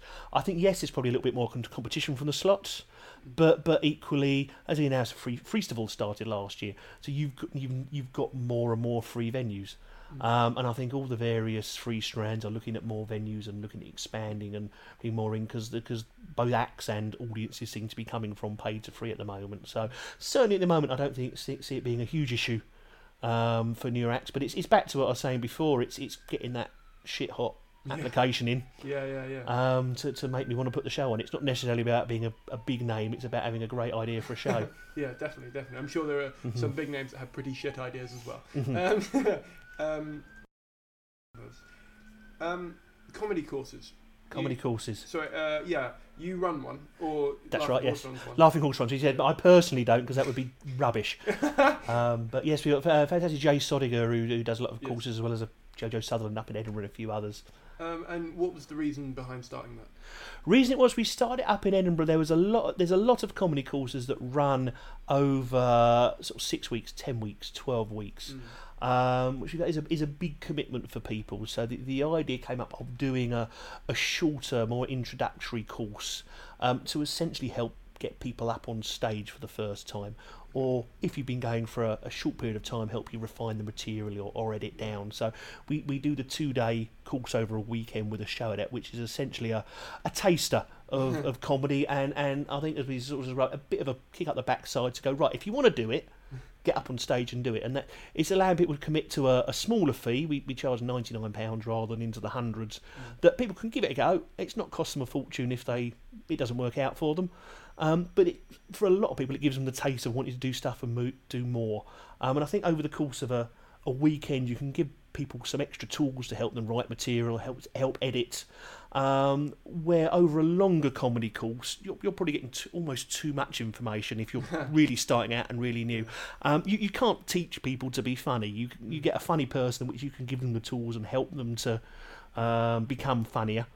Um, so I think that that is a format. We saw sort of a gap as a slightly different format of a course, um, and it seems to work. We've had a few acts that seem to do quite well and are still hanging around the circuit and uh, doing okay out of it.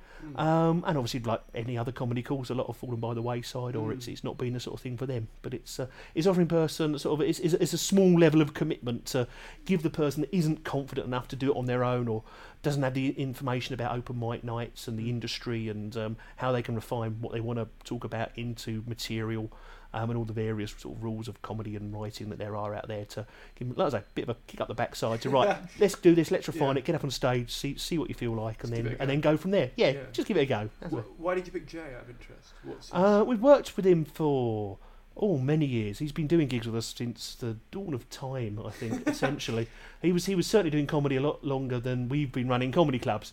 Um, and he's he teached comedy courses beforehand. Um, and he's a sort of he's, he's got a lot of time for people. He's very he's good natured. He's a good listener, but he knows a lot about the circuit and how to write comedy. Um, oh, he's lovely. He's somebody that I think lets performers have have their own voice in the course rather than pushing his own style of comedy on them, which I think is important because you don't want 10, 12 people coming out at the end of the weekend all being identikit comedians. They've got to do their own thing. Um, so, yeah, we work with him well and we get good feedback all the time from him. Certainly, as long as he's not putting guns to people's head and tell people to fill in the forms that uh, he's saying he's marvellous. Let's hope not. No, sure, we won't do it. We work that, and we, we work with a few other people. Jojo Sutherland up in Edinburgh. It's a very similar style. Somebody lets people do it. Uh, Jojo does a lot of our courses during the Fringe, and we do some stuff um, through the year up there as well. Um, and again, a very similar similar style. Um, it's got time to listen to people and, and time to help them develop and do what they want, and to, you know, is someone who's also like Jay as well will be around to give them a bit of advice a couple of months later if they drop an email and things like that. Uh, yeah, no, it's, it's nice to have that Mhm. follow up, isn't it? Like that Yes. ability, that personability. Yeah. Yeah. Um, what are your thoughts on the theory that comedy can't, you can't be taught to be funny?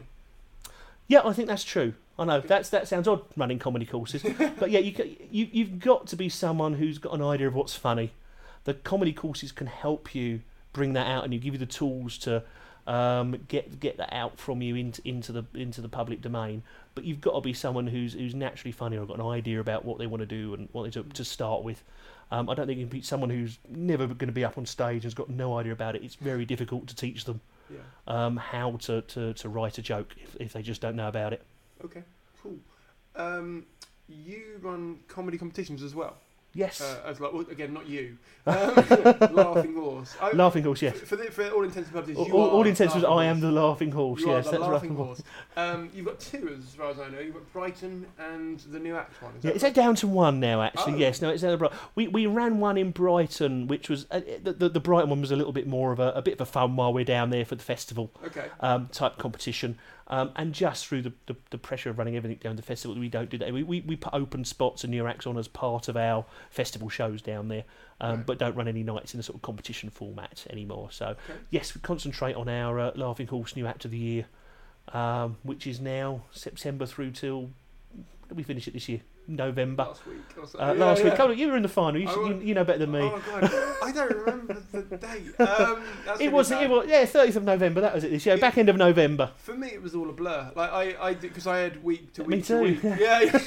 so I don't remember that. I remember the final quite well, Okay. and I remember, I remember the, the yeah. So yeah. Yeah, I always remember the final. I, I, my, the final was the most enjoyable bit for me. Once it's up and running and Mm. working, I can relax because I, I deliberately and, and Kevin, who runs Laughing Horse with me, Mm. deliberately take a step back from the judging, Mm. and we've got a panel of judges Mm. doing everything for us. So one, it's it's we're not influencing them to people sort of say, oh, it's our favourites, or we're trying to change it. But also, so we can just sit back and watch the show because we've been involved in judging heats along with the audience and other compères and promoters and things we got in quite a lot. This the semi-finals we make. We got quite a big input into the decision of who gets into the final, mm. so it's nice for someone else to see the acts and come up with their opinions, and it's a bit of independence. So the the final for me is both both dreaded because of the setup and getting it organised and things like that. But once it's up and running, to let the compère get on with it, let the judges do the judging, and um, uh, I, the the surprise minute the judges give me the bit of paper at the end with the name is on, that's a surprise for me as well as it is for the acts, Yeah. almost at the same time. I can imagine, yeah. Um, so in the initial rounds of, of the Mhm. horse, because obviously Yeah. it's uh, audience vote for the first like first rounds until the end, basically when the judges do. Yes, the, the final's the only stage that we don't have audience uh, voting involved. So how influential are the votes? Because you can you override it if you think someone's bought like fifty friends, for example. Yes, we, Or- we keep a, a very close eye on, on people who brought 50 friends. Um, we, we essentially, the, it's the, the, the first round is predominantly audience voting. Right. Um, the way we do it is we usually select, depending on how many people in, somewhere between about six and ten judges that have got voting forms. Mm. Um, we do keep an eye and speak to them to say, are you with a particular act? Mm. Um, quite often people are honest, quite often they're not. Um, but as you're adding the scores up, you can very often see who has given 10 out of 10 to their friends and, and 1 to everybody else. Um, we do we say to people, like, we know you're with an act, we, we, we get try and get it out of them and mark down which act they're with and say, look, there's, there's no point just marking your friend up and everyone else down because we're not going to take any notice of the voting form whatsoever. Try and be fair. We know you're along to support your friends, um, support them, you know, shouting and cheering and clapping, give them support, but try and be as fair as you can on the voting form. And 95% of the time, the audience vote works out roughly to the top three that myself, the compère, or other people there um, would pick as the top three as well. Um, It all tends to average itself out.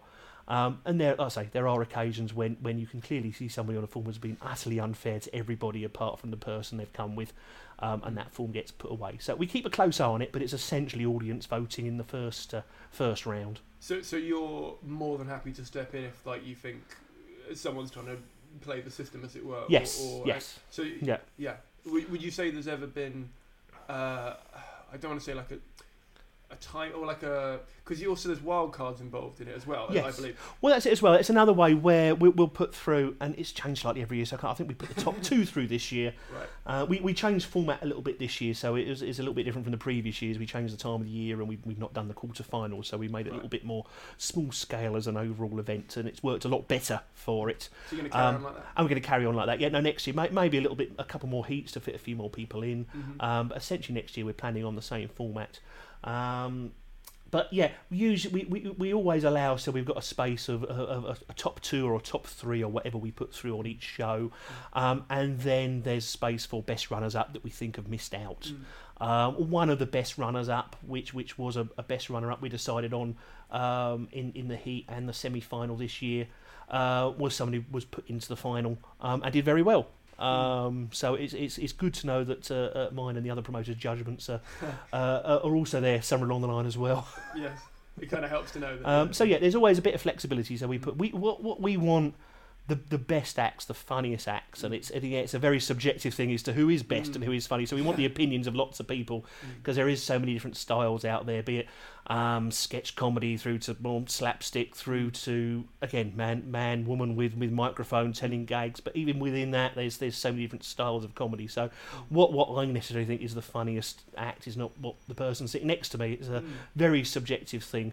Um, so we, we want our opinions, but that's why we want the audience's opinion as well, because they're going to like slightly different things. That's why we get other promoters and people involved in at the semi-final stage to give their opinions, so it's not just us. Yeah, I mean, well, the, the I mean, obviously every system's got flaws and. and Oh yes, yeah, it's never never going to be a perfect system. Yeah, of course. I mean, because it could be that uh, the the like so for example, we did a lot on the Savoy Tup this year. Mm-hmm. Yeah. So it could be that the area and the people that go down to that and all that kind of stuff would lend itself to a certain type of performer or lend itself Yes. to a certain style of comedy and stuff. So, Yes, it's so difficult. There's there's um uh They, they are, um, as, as I think Kevin, uh, one of the compères puts it, but it, it competition invidious things. Mm. Um, it, there's so many variables, a different a different time of the, a different spot on the Mm. bill, a different night, a different audience, a different room. There Yeah. are there was there was one or two acts at the Savoy Tup which which probably should have ended up going to the Dog Star for heats because they were big sketch groups groups squashed into a tiny stage. Yeah, yeah. Um, but these things are taken into account, Yeah. and we know there's, there's probably one or two absolutely brilliant acts that didn't make it through for, for various reasons that, that we we didn't see that act on the best night. There's there's there's some acts that have been going a little bit longer that, that Mm. haven't quite got the refined four, five, six minute set that they, they used to, and have probably progressed a little bit too far for the competition. So many things, so many variables. Um, a different time, a different night, it could be a different set of acts. Exactly. Uh, I mean, why specifically? Because I know at the heats it's four to five minutes, which is roughly Mhm. the standard spot for Yeah. open mic. Why is it six minutes at the like final then? Um, just so we see the acts flesh their material out a little bit more. Okay. Um, I said it's four minutes at the heats, um, so that we can get more acts on to see them. Um, Mm. I think with with four minutes of material, it also makes performers focus a little bit more because generally they're doing five minute sets. So it Mm. actually makes the performers stop and think about their material and what is the top four minutes, rather than let's trot out the same five I'm doing and, and Yeah. forget there's bits that have got lulls in it and bits that don't quite work and things Mm. like that. So we find that way, and it lets us get a few more people on stage um, over the heats. Mm. Um, for the semi-finals, we have five minutes, which gives people a little bit more time to get the material back in, do their standard set, and so on and so forth. And then the six minutes just gives people just let's let's see who can do that little bit longer because we want we want someone who. Uh, we can see there's got some longevity in the comedy circuit. Yeah. Um, has there's this person? Oh, has this person really only got four minutes? If they did they do brilliantly at four minutes, or then five or six minutes? Oh my God, what have they done? uh, Yeah. Generally doesn't happen, but uh, you know occasionally it does, and that's Yeah. this is this is why again we do it in the stages. We we even though it's new act competition is the wrong word. But there isn't a better word for it. Okay. Um, new people think, oh, this is, should be someone who's only been going for six months or whatever. We don't put a time limit on it. Some people are new acts for six or seven gigs, Mm. and then they're professionals. Greg Davies is a great example of that. He won the Mm. competition on gig number four and was essentially a headliner thereafter. Yeah. Um, other people have been going for two or three or four or a hundred years and could still be called new act because they're still in the open mic circuit and still doing new act gigs. So, so how um, would you define a new act then, or, or is it not It's, it's sort of it's the definition is someone who's not progressed on to being a professional act. It's it's it's it's, it's difficult. It's trying to find Yeah. other than saying it's a new act competition. It's Mm. difficult. People that are still doing five minutes, people are still doing new act gigs, Mm. people are still doing open mic nights. That's that's a new act. So it doesn't matter necessarily if you've been going ten years if you're still sort of finding your feet and you're not getting paid all the time, that kind of thing. Exactly, Right. exactly. I mean, our, our rules essentially is, is somebody we still class as a, a new act. Okay. Um, again, with the caveat of new being completely the wrong word for things. Um, and there's some acts that are probably, again, I'm, I'm sure there's, there's some that have been doing the competition for sort of five or six or seven years and, Mm. and done a heat and enjoy doing comedy and they've not progressed any further. There's some acts, generally acts will do a get to a heat one year, then the next year will make a semi final or a final. There's some acts that have done it over three years to get to the final. That's as they're progressing through the circuit. There'll be some acts that over after a couple of years we they've picked up agents and um, started to do paid work for us for 20 minutes, and we think, well, actually, they, they have progressed too far now Yeah. to be in a competition. So it's, it's how long's a bit of string? It's one of those awkward questions that's uh, Yeah. um, you can't really answer with a. But yeah, we look A at each act as as the act comes in. We know the acts that are out in the circuit. We get their applications. We know what sort of gigs they're doing. We go, yeah, that's that's still a new act. That person isn't.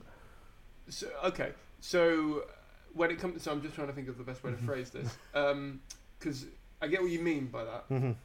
If you let me let me come back to that because I can edit it around anyway, Okay, so it's fine. Um, you- well, the other question was going to be excellent. Got you stumped there. well, the, the only reason I was going to ask is because, like, okay, so you have obviously um, a criteria for, for who takes part in the competition and stuff. Is it, I mean, is it a negative thing to take part in that competition then? Because if you see us in that competition, Mhm. you still see me, for example, I was in it, um, Mhm. as someone who is not progressed enough at the moment to be doing headline spots for you, for example.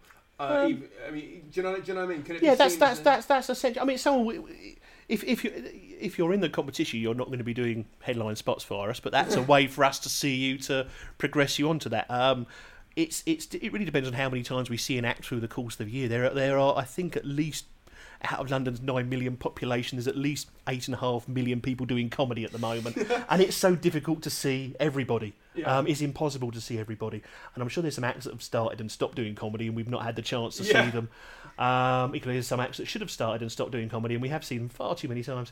Um, but it's Mentioning it's, no it's names not no names at all. No names. I'll Off give you I'll give you the yeah. list off microphone. Give me an email again. Um, you go. uh, no, no, no, can't write it down in email. yeah, knowing the way the uh, amount of different ways to talk. Now. There's yeah, it's it's if it's, there's some acts that won't do the competition because they feel they have progressed far enough, Right. and generally that that's acts. Even though we've not seen them, we'll see they've picked up an agent or started Mm. to do 20 minute gigs, and we'll give them be it a, a 20 minute gig because we think that's an act that can do it because we've we've heard they're they're great acts, Mm. um, or 10s or 15s somewhere a support slot to potentially move them on to paid work Mm. as well. Um, so it's it's really down to it's really down to the performer. Right. Um, but it's I don't think it's a bad thing if it's someone you don't know and if it's someone you're good enough. If if if you feel you should still be doing a new act competition and you fit into that that little area which which we would class as a new act, then then certainly give it a go. Okay.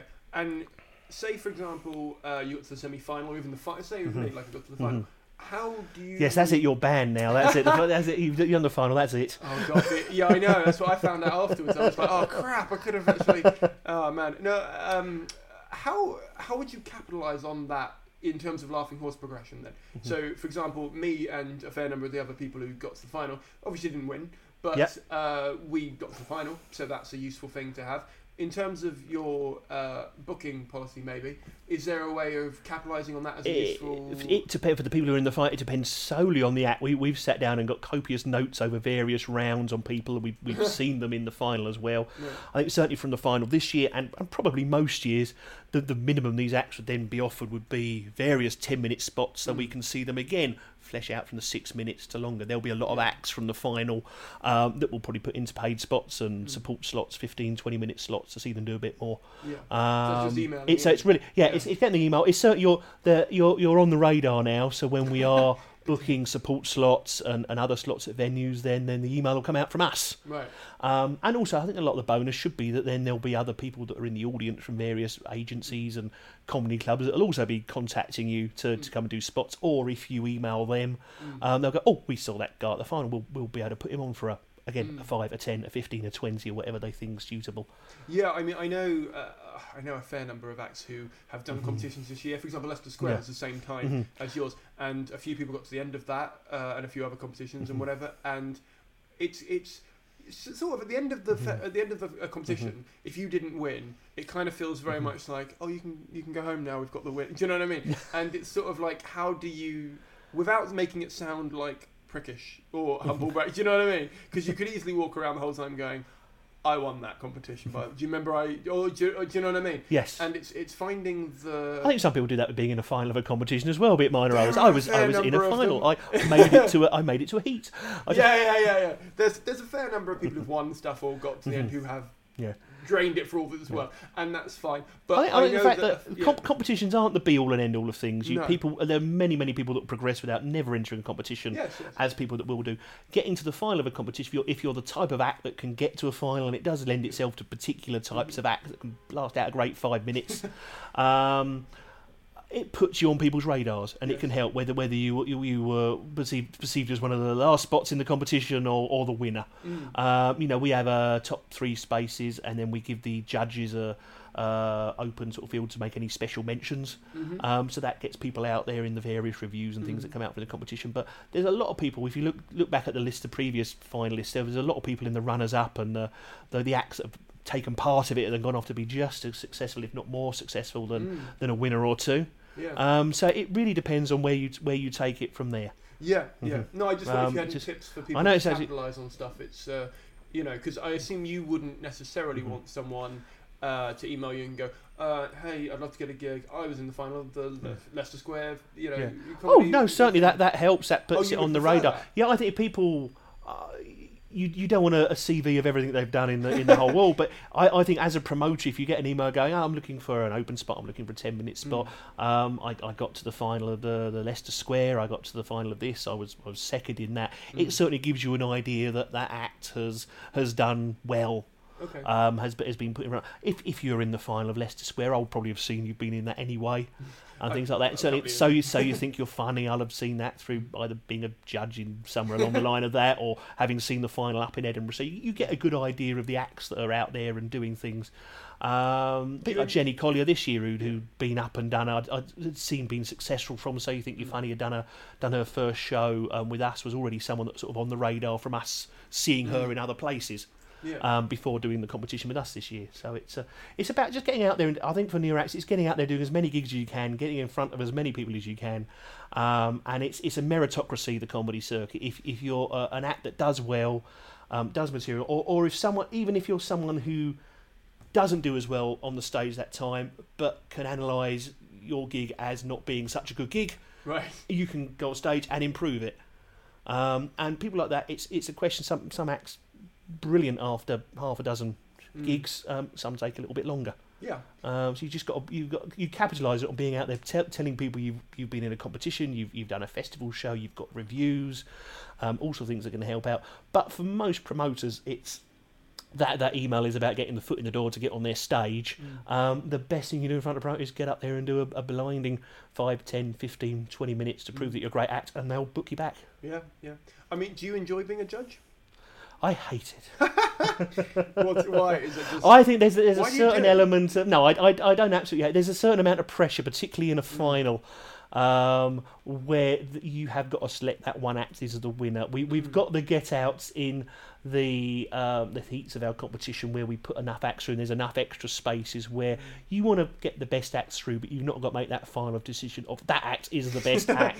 yes. Um, little bit, a little bit more uh, difficult in the semi-finals, and, and, and our role is really we, we look at the winners, um, which have gone through, and we've got some input into that. But then we decide who we think are the best runners up overall. So there's a bit more pressure, but you're still picking eight acts out of.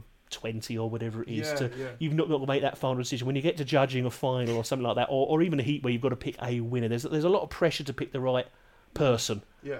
um, so yeah, I'm, I, I'm. It's not my favourite job in the world.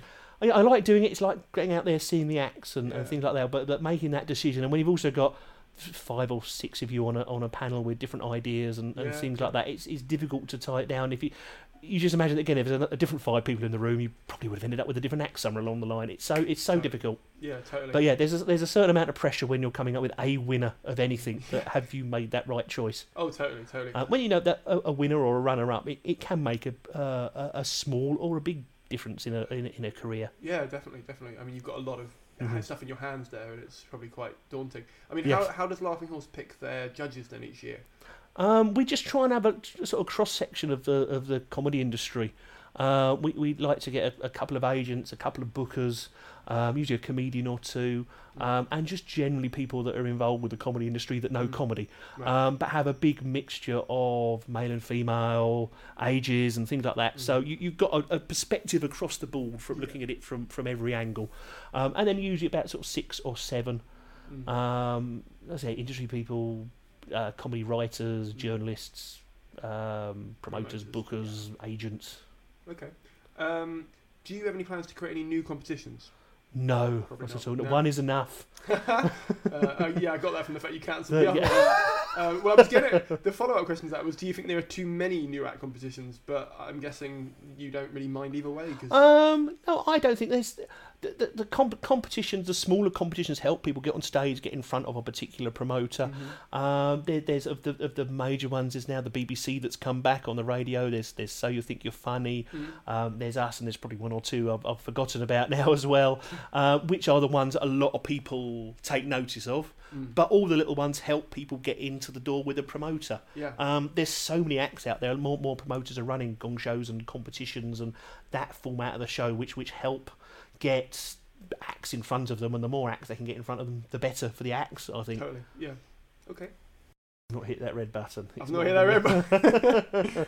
um, one of the biggest things you do, obviously, is booking gigs. That's like the, the I'd say is that the mainstay for Laughing Horse. Um, I'd, I'd say after after the festivals, yes. Okay. The fes- festivals is the biggest thing for us, and, and booking gigs after that, yes. Okay. If uh, this is this is a verbatim question, so I presume it's someone who's actually trying to suss out whether they've done it wrong or whatever. If I've emailed you in for a spot and I've not heard back, is it worth emailing you again, or does that annoy you? Oh no, certainly worth another email. It's, it's if, if, if it's the forty third email, um, that gets annoying. Um, but Take yeah, the hint. Emails, and, yeah, take the hint. um, but yeah, I, I will. It's being realistic. We'll we'll put for support slots and open slots and ten minute slots. We'll put messages out on the various Facebook forums and things like that, saying we need an act. Um, to come and do ten minutes down in Brighton, for example, um, it's it's wanting acts to have the self awareness that they are an act that can do 10 minutes of material. We might have seen them doing open spots. We've certainly seen or heard of them doing sort of similar level clubs that are able to do 10 minutes on a Saturday night in what is usually a fairly busy room. Um, what we do, what, what the emails that tend to go down the list and not be ignored, but it's just so difficult to get back to 101 emails all the time, are the people that haven't quite got to that stage. So there'll be a, but it's no reason to not email for something else. It's be realistic and email for if we're looking for open spots. Mm. Yes, go for it. Email me. Email mm. me. Let us know if we if we're emailing for ten minute slots. Mm. If you're an app that's been going for a hundred couple of hundred gigs and we've seen before a few times, it's the sort of app that will book then then email for those ones. If we're emailing out about a 150 quid 20 minute spot, then you'll, you'll be an app that we know already and someone who's sort of progressed through the system. If we're booking for a 500 pound, thousand pound headliner, you'll know you're able for that spot. But there will be acts that the, the acts that become annoying are the ones that are people who, oh, well, I've done half a dozen gigs. I could headline that. No, you couldn't. Um, and that's when you start thinking that's that's you, you you've not got a realistic realistic point of view of where you are in the comedy circuit, and that becomes more annoying. But if if it's an open spot and you're the sort of act that do open spots, yes, email me again. Yeah. And again when it comes out, because a lot of it comes down to again, particularly with open spots, is there is far too many open spots to fit into gigs to to see them. Yeah. Um, and similarly for 10 minute slots, we run a lot less regular clubs than we used to. Um, so there is less stage time to do it. We, we deal with a lot more one offs and, and monthly bookings and sort of corporate bookings and things we're booking for other people than the regular comedy clubs, Okay. which we used to run nearly every night of the week of a more sort of open mic level. Um, so yes, by all means, keep emailing me, but but don't don't uh, don't ask for the 500 quid gigs if you're uh, if you're someone on their third gig. Yeah, know, know the difference between going on last at an open mic and headlining Yes. an actual gig. Yes, that's Yeah. right. Yes, Is that fair enough? I think that's fair enough. Yes. Um, if I mean, if a comic uh, repeatedly asks you for a gig despite not getting like a positive reply from you, not even just a reply, just you sort of rejecting it, is it? I mean, would you say outright to someone, "We won't"? Because, uh, for example, uh, when we were talking to Hills uh, in uh, the previous i- interview, she said she knows that, for example, uh, the comedy store don't book character acts. So, is there ever is there like a type of act you won't book? No, I'll book any any type of act, particularly Okay. for open spots. Because as I say, I I, my, I like to book a comedy show where every act is is different from the previous one and the next one. Um, so I'm happy with every style and genre of act to, to get in contact, As long as they're funny. As long as they're funny. Yeah, that that always helps. Yeah, but so uh, well, yeah. So basically, if they haven't got a positive reply from you, if they've said no, don't take Yeah. it personally. Don't don't take it personally because quite often it, it is dealing with the volume of emails. I, I try on a lot of occasions to get back to people. Um, a lot of times I'll be booking for a, a, a run of sort of new act gigs or sort of support ten minute spot type gigs, sort of booking every week for um, six months. In which case, most people I can get back to or, or tell them, unfortunately, we've, we've not got the space or the dates you want don't work out. But sometimes it's purely just due to the volume of emails um, and the amount of hours there is in the day that it's not always possible to get back to everyone. So yeah, don't, it's don't be sort of disheartened. It's not a case of uh, ignoring it, un- unless you've emailed for that five hundred pound slot when you, when that starts to think that that's that's an act Yes. that's, that's going into the wastebasket every Yeah, time. definitely, definitely. Um, how do you? This is more of a, a promotional question than a, than a booking question, but how do you turn? Basically, this person seems to have a, a regular night that's running every four to six weeks, Yeah. and they'd like to turn it into a weekly one. Do you have any advice for the difference between running maybe a monthly gig to a weekly gig, and how long does it take to sort of build an audience for that, or a branding for that, or I, I think if you, if you're doing your monthly gig and you're turning people away, that's the time to think about twice a month or weekly. Right. I, I think people, if they're particularly outside the West End, where you, West End you've got a lot more of a transient audience, you're looking at tourists, but particularly a lot, a lot of the gigs we tend to run are slightly out of London, where it is a regular audience coming. If you can build up a regular audience, people will go out to comedy once a month. If they like your club, it's a it's a good night. They want to go out and they'll see it regularly. But no matter how much you do, they're not going to go out to comedy every week. People, people have got a lot of lot of things pressing on their wallets these days. They're not going to go out all the time. So if if your room seats hundred and you're getting in hundred people every single month and turning people away, that's the time to start thinking about doing it twice a month, Mm. and then step up gradually because you're going to have to find an extra audience. And, and every night that runs has to you have to do a lot of promotion for it. You have to fly, you have to post it, you have to do all the social media stuff and everything. You know, it's a lot of hard work to run a gig. Um, the best thing you can do in the gig is putting on a really good bill. People are going to come back for it. But it's getting it. If you if you think right over the course of the month there's going to be two, three, four hundred regulars, yes, go for it. Make it make it a weekly club. But yeah, gentle steps. It's better to have a, a full room once a month than a, a quarter full room uh, once once a week. Okay, Uh, great advice. when uh, when you get recommended an act to look up, you haven't seen them before, Yeah. but one of your friends or colleagues or promoters, whatever, has said, "Got to check this guy out." When mm-hmm. you se- okay, when you search for it or them online, Yeah. right? What is the minimum you're kind of looking for on, on, in, type- in, in terms of a web presence? Are you looking for videos? Are you looking for like reviews that they've had, or what's kind of Vi- video tends to be the best thing. Um, and again, if, if it's someone looking for a, a 20 minute spot, I would prefer an uninterrupted 20 minute Yeah. video um, because all those 20 minute sets can be hacked down to five minutes of brilliant material. Um, but yeah, it's, it's seeing some stuff on video. You get an idea of a style of comedian from video. I'd, yeah, reviews are helpful and things, but I really want to see an act. I really want to see an act live. Um, Right. But the second best of that, because it's, it's not possible all the time, is to see some video. So if you're someone, and again, for an open spot, if it's someone we've not seen, we don't necessarily need video. We're just happy to, we'll put somebody on for a slot and we'll get the feedback from that of how well it went. Um, but yeah, someone looking for 10 minute spots that we've, we've never seen before or someone that's been recommended, then we'll get on YouTube and see what's out there, Facebook and video and things like that, and try and see what they're actually doing on stage. But it's nice to see an unedited set uh, rather than the greatest hits um, edited down to two minutes. Okay, no, because uh, I mean, a fair number of comedians I've spoken to recently have had, should we say, I don't want to say objections, but they've had reservations about putting material online, just because, uh, you know, if for example you saw a video online of me doing 10 minutes Mhm. and then you book me. Are you booking me to do that 10 minutes? Are you booking me because you think I can do 10 minutes and you want it something different because you've seen that 10 minutes? What's the. No, I'd, if it's if someone I've never seen, seen before, I want you to get up on stage and do your best ten minutes or five Okay. minutes or fifteen. Um, you know, act should do the same ten minutes and change the odd bit of material within that to start building up a longer set. So Right. it's a, it- seeing the video is is an idea to Mm. see how good the set is. It doesn't have to necessarily be exactly that ten minutes, but uh, you you can tell if an act uh, does well or doesn't do well from video. Um, and that gives gives you an idea that they're going to do well at the club. So- Um, then, if they get up on stage and do the same 10 minutes and it's brilliant, that's fantastic. They do a different 10 minutes and it's brilliant, it's fantastic. They get up and do 10 minutes and die on their arse, that's when problems start. So, if for example, uh, you so say I sent you a link to a video Mhm. from two years ago, right? Uh-huh. Material I don't do anymore. yeah. And then I come down and I do material that's Mhm. new, but not the stuff you saw. Mhm. It goes well, you're fine.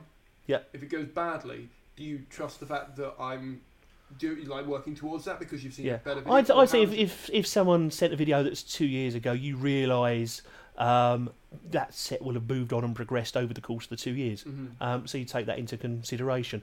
Right. I think it's so easy to record sets and, and material these days and, and put something up, be it on YouTube or be putting up somewhere. If you don't want everybody in the world to see it on a Yeah. uh, on a some sharing platform that people can get a password and download the video. Um, you know, every single phone is a video recorder these days. Um, so you know, if, if you've got a video that's two years out of date, do a new video. Um, when we book a lot of the corporate gigs, um, most people are, are wanting to see a video of the comedians we're booking, and these are professional 20, 30 minute headlining acts that have got videos that are three or four years out of date. Right. Um, and that that doesn't help them Mm. um, get that gig because you want them to be doing the material. Every act, no matter how good they have progressed over a course of a- couple of years, and particularly for newer acts, can progress over the course of a few months, six months. So how new do you want that video? Like in the last Um, six months, a year? In, in ideally over the last year, I'd say. But it, it's one of those things. If yeah, if acts can keep recording the video, and also it's, what I find a lot less, particularly in the new acts, is if performers do seem to record themselves less these days.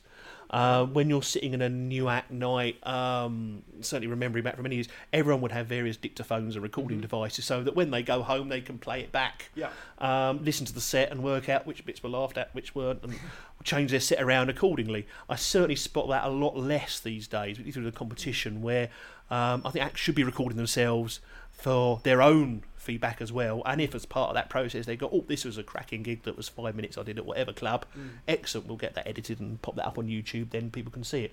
So you would you ever want an audio recording sent through or just video? Um, I prefer video because Right. again, you see what they look like on stage. Mm. You know, you see an act that's confident on the stage and walking around the stage, and Mm. you know, you always get the, the look of a comedian. Um, so video, but certainly audio recording's good as well. Yeah, it doesn't have to Yeah. be like the highest quality video. No, no, necessarily, it's just, a something video. that you can see. Yeah, I mean, you know, everyone can you know record low res stuff on their phones, high res. It doesn't have to be professional video. It's just so you get an idea of what the act's like. Yeah. Um, and like I say, that tends to be for acts doing sort of ten minutes or longer that I've I've not seen before. There, as I say, there'll be a lot of acts through the semi-finals and the final of the competition uh, that I make copious notes on all the voting forms, Mm. uh, which some point later I have to decipher. Um, but I'll be making a note of that's an act that I'd book for a ten-minute spot from what I've seen from that four minutes or five minutes or six minutes. yeah, totally. Um, likewise, you, you you can you can tell if an act should be able to do a ten minute spot from a shortish video. Hmm. Do you I ever think. spend time on like say if they've got a Facebook page or a Twitter following or anything? Do you ever like browse through their their, their jokes or, or like updates or anything? No, generally not. No, no. It's it's it's seeing a comedian for me. Okay. Yeah. And as for website and stuff, um, like some some promoters, I know they like to check the, the you know their listings to see like if Mm-hmm. Uh, you know doing other clubs like competitors clubs or like how long they're doing at different places. Yeah, no, I'll check that as well. How or uh, pop. I? I, I, I no, not a huge amount. I just sit there. If it's someone sort of looking long, it's, it's, if I've seen a video and it sounds good, I'll have a check on Chortle, put their name in, and see Mhm. what clubs they're booked for, or Right. see if they've got a website and see what gigs and listings are up there and. Uh, Whatever, and it's again, it's see if it's a sort of fastidious act that's that's promoted themselves well. If their if their gig listing's two years out of date, um, it's it's it, that's not the information you want. You want No. to see what they're doing and, and where they're going, and and it's it's back to acts being realistic about the gigs they do because you can soon find out if an act is doing open mic gigs and things like that and not doing professional clubs, and vice versa. What what if they? I mean, because for example, for me, I tend to try and do. Well, I don't try and do. Mhm. It tends to balance out Mhm. that I do maybe three to four gigs a week at the moment that Mhm. are sort of open mics where they give Yeah. me a little bit of extra time because I'm trying to try something new for my Mhm. show or whatever. Yeah. And then I try and do open spots for clubs at the rest of the time, maybe one or two a week. Yeah. May, maybe slightly less than that depending on the month or whatever. Because obviously they don't have enough spots for everyone or whatever. Um, is it does it look negatively if I'm gigging but I'm doing it in open spots? Then? No, no, I doesn't think that looks. If, if you've if, again, you look down the list and see you've got a comedy store or a, a Bearcat or something like that. You're doing Right. a, an open spot at the, Glee or Mm. up at the stand, along with a load of other gigs. Then, then clearly you're getting gigs, gigs or being booked back, or you've got a gig Mm. that says, "I'm doing this club. I'm doing 20 minutes headline spot. I'm doing this club. I'm doing five minutes of new material." Mm. Um, you you want an act that's out there and gigging all the time, particularly when Yeah. booking the 10 minute spots because. You know, It's, it's getting stage time is Yeah. such a huge percentage of it, and trying material out and throwing a gag out and trying a new one to, to build up the set. Being gig Uh, rather, it looks like somebody who's, who's, who's done one gig in the last six months. uh, and you think, are they going to yeah, gig ready? That's a, that's, Yeah. that's a good way of putting it. Are they gig ready? Ma- match fit for the uh, yes, I know what you mean. Uh, you can get rusty quite easily. yes. This is why I think going back to the festivals is so good for any performer because be it from open spots visiting or people doing shows, you can get up there and do hundred gigs, Mm. 150 if you're really feeling energetic um, over the course of a month. Yeah. yeah. Um, and that's what you want acts to be out there and trying it. And Mm. going up to Edinburgh, wherever you are, at the beginning of the month, you've always progressed. Whether you're an open spot going up for the first time, picking up gigs, or you're a headline act, you've always learned, you've always progressed, and that's what the festival should be about, and that's what the circuit should be out about as well. Um, people like Jimmy Carr when they're starting, I think he did about 400 gigs or something ridiculous in his first year. But it's it's being a talented comedian, having a good ideas about comedy, and just getting out there and getting the material out there. Mm. Yeah, definitely, definitely. Uh, so don't, don't hit that red button. Yes, it's always the red button. Um, the uh, for getting gigs at Laughing Horse. Yes. What is the best way of a finding out about your Mhm. gigs that you've got going, and b applying for them? Uh, generally, send us an email. Okay. That's nice. You have a look on the website, see what, we, what we've got going, sort of various new act nights. Otherwise, drop an email to find out what's going on, and then just keep an eye on the website for seeing when competitions are coming up and festivals are coming up. We'll be booking for, for gigs at Brighton, gigs in Edinburgh at various points through the year. Brighton tends to be about March for booking spots down there through that month. Edinburgh, we tend to start booking in June, middle of June. Um, competition tends to start booking now, oh, back end of July for the heat starting in September. Um, and then for the rest of the year, just just have a look what we got, drop an email, or, or keep an eye on the, the various sort of Facebook forums for, for comedy. We usually put a message up there to say we're booking for, for gig X or gig Y. Do you ever? So you don't have like a There's, dedicated there's page or like, no, no, there isn't. No, no, there's not a sort of a particular time we book for anything because gigs tend to come in and go. Various things. Well, at Brighton, for example, our season tends to be run from October through to April. Right. So a lot of the booking for that hap- happens for that in in um, sort of September time, early September time. But then there'll be residual spots we end up booking when people uh, drop out of gigs at the last minute and so on and so forth. Is that is that uh, more club stuff then down in Brighton? Because you said you do a lot of corporate stuff. What's the Yeah, we do at the moment. We've got uh, we we do regular a regular West End one at the Savoy Tup, which will be coming back in the new year. That's that's a weekly thing, um, and that has a mixture of fives and, and tens and closers. Uh, we do a regular comedy club in Brighton each week on the Saturday, and that will have a, a couple of ten minute support slots in there. Uh, we have various other nights that will sort of be one offs that will book sort of new acts and support acts as well as the headliners. Mm. Um, and then it tends to be um, the competitions and the festivals for, for booking new acts. The uh, the sort of the bigger the corporate ones, the ones we're sort of being paid to supply acts for, tend to be Mm. um, sort of th- three paid acts and a compère. Um, occasionally, I'll have a couple of ten minute support acts that are coming down with, with expenses, um, or getting paid a little bit money, or, or doing it for, for free for us to see them a little bit further.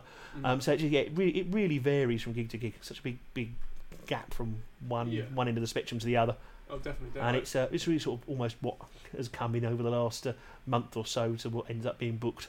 yeah. Um, uh, do you have any tips? This is again another promoting one, but do you have any tips for someone who wants to start their own club? Don't do it. Don't- Don't, do it. It's hell. yeah, don't do it. You're stealing my audience. Um, no, uh, but if you you must want to promote a club. Okay. Um, I think mistake a lot of acts will make is they they're running an act. Be, they're running a club because they want stage time, which is all well and good, but you've got to want to run a club. Um, and you've got to be prepared to put the time and effort into running the club. There's there's a lot of work involved in promoting, in advertising, um, in booking acts, in, in dealing with the, the acts that drop out and things that change at the last minute, making making a room, getting a good room. Um, you've got to really want to run a club, Mm. um, and if you do, go for it. Mm. Okay. And how do you make money from free gigs? Uh, well, as I say, really, it's, it's predominantly only in Edinburgh uh, that we do the free gigs. Um, I think a lot to, of you used to run lots of free gigs in London. Like no, no, we never did. No, all, all our gigs in London have always been paid for. Really? Okay. Um, yes, okay. no, it's only in Edinburgh we've done free stuff, and then obviously there's the the, the, the good old bucket collection, okay. um, which as well we, we yeah all our show other shows have, have been paid ones okay. in London and everywhere else. So uh, I I found we we've we've done the odd free gig where people have given us a budget to run a show, and it's been a free gig, but that's been very sort of rare. So we've never not really got any experience of running the free gigs, and but I imagine it must be a, a similar to the festivals where people are collecting and donations Mm. at the end. Uh, although I imagine it must be a little bit more difficult because people aren't as aware of a, a volume of a free shows. Mm. Um, so yeah, no, yeah, not one I can really help with, unfortunately. No, No. that's fine. That's fine. Um, realistically, how often are you likely to book an act per year?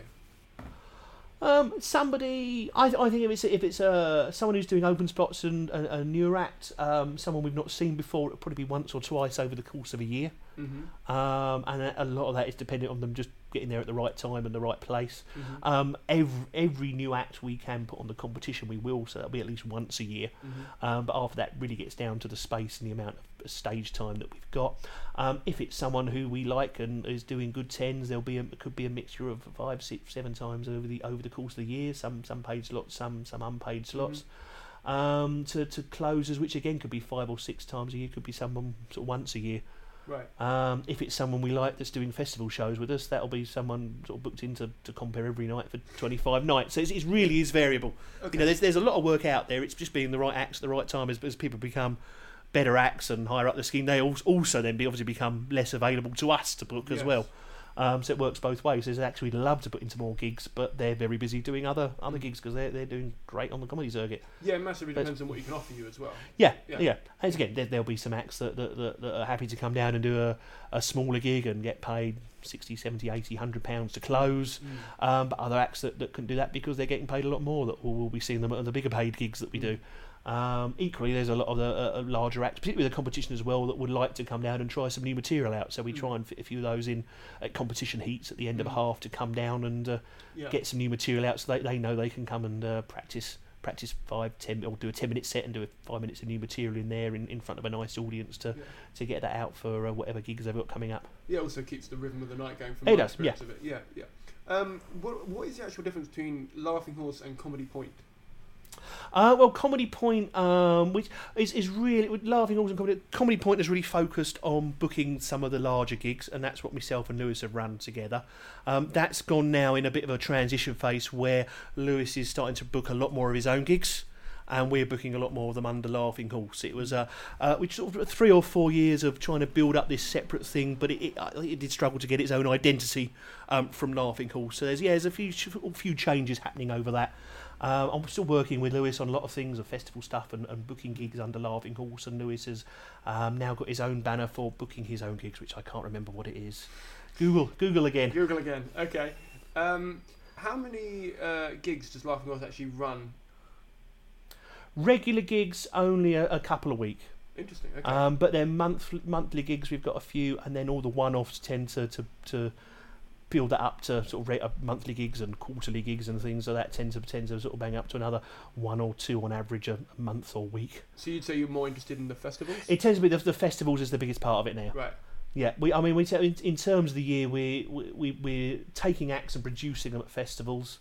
Um, it's nice. There's a lot of acts now which we're taking out to Australia in festivals or putting being put on in bigger rooms in Edinburgh that we've seen come right the way through from the open mic spots they've done with us ten years ago, through to tens and fifteens to headlining gigs to doing their first show, um, to now getting on a plane and coming out to Perth and Adelaide with us next year. Right. Um, so that's that. I like to see that progression right the way through, and we, we like to try and find find the acts that we, we like and we get on well with and are good acts, and try and help them progress through the circuit um, from from one end to the one end to the other. So would you put yourself more in a producer role now than a promoter? I, I think yeah, it's I, it's it's moved over over the last three or four years. It's moved over more to a producer of shows at festivals, a promoter of festival shows, than the running comedy clubs.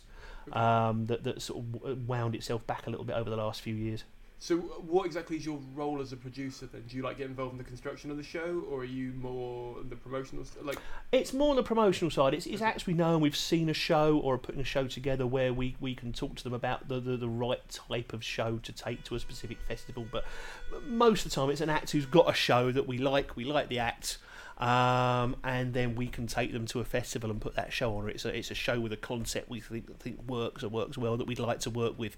Um, so we'll go in and, and on top of that we'll have our own shows, the Laughing Horse Pick of the Fringe style shows, which we do at all the festivals. So it's directing and producing that and putting it into a venue, and through that still being the promoter and the booker and everything like that, producing shows where you're helping acts every festival has got its own slightly different way of doing media and press and getting people and bums on seats and ways to promote things. Every every festival is completely different from a, uh, of the other one in terms of how it sort of works, and then slightly different in terms of the best way of getting people in.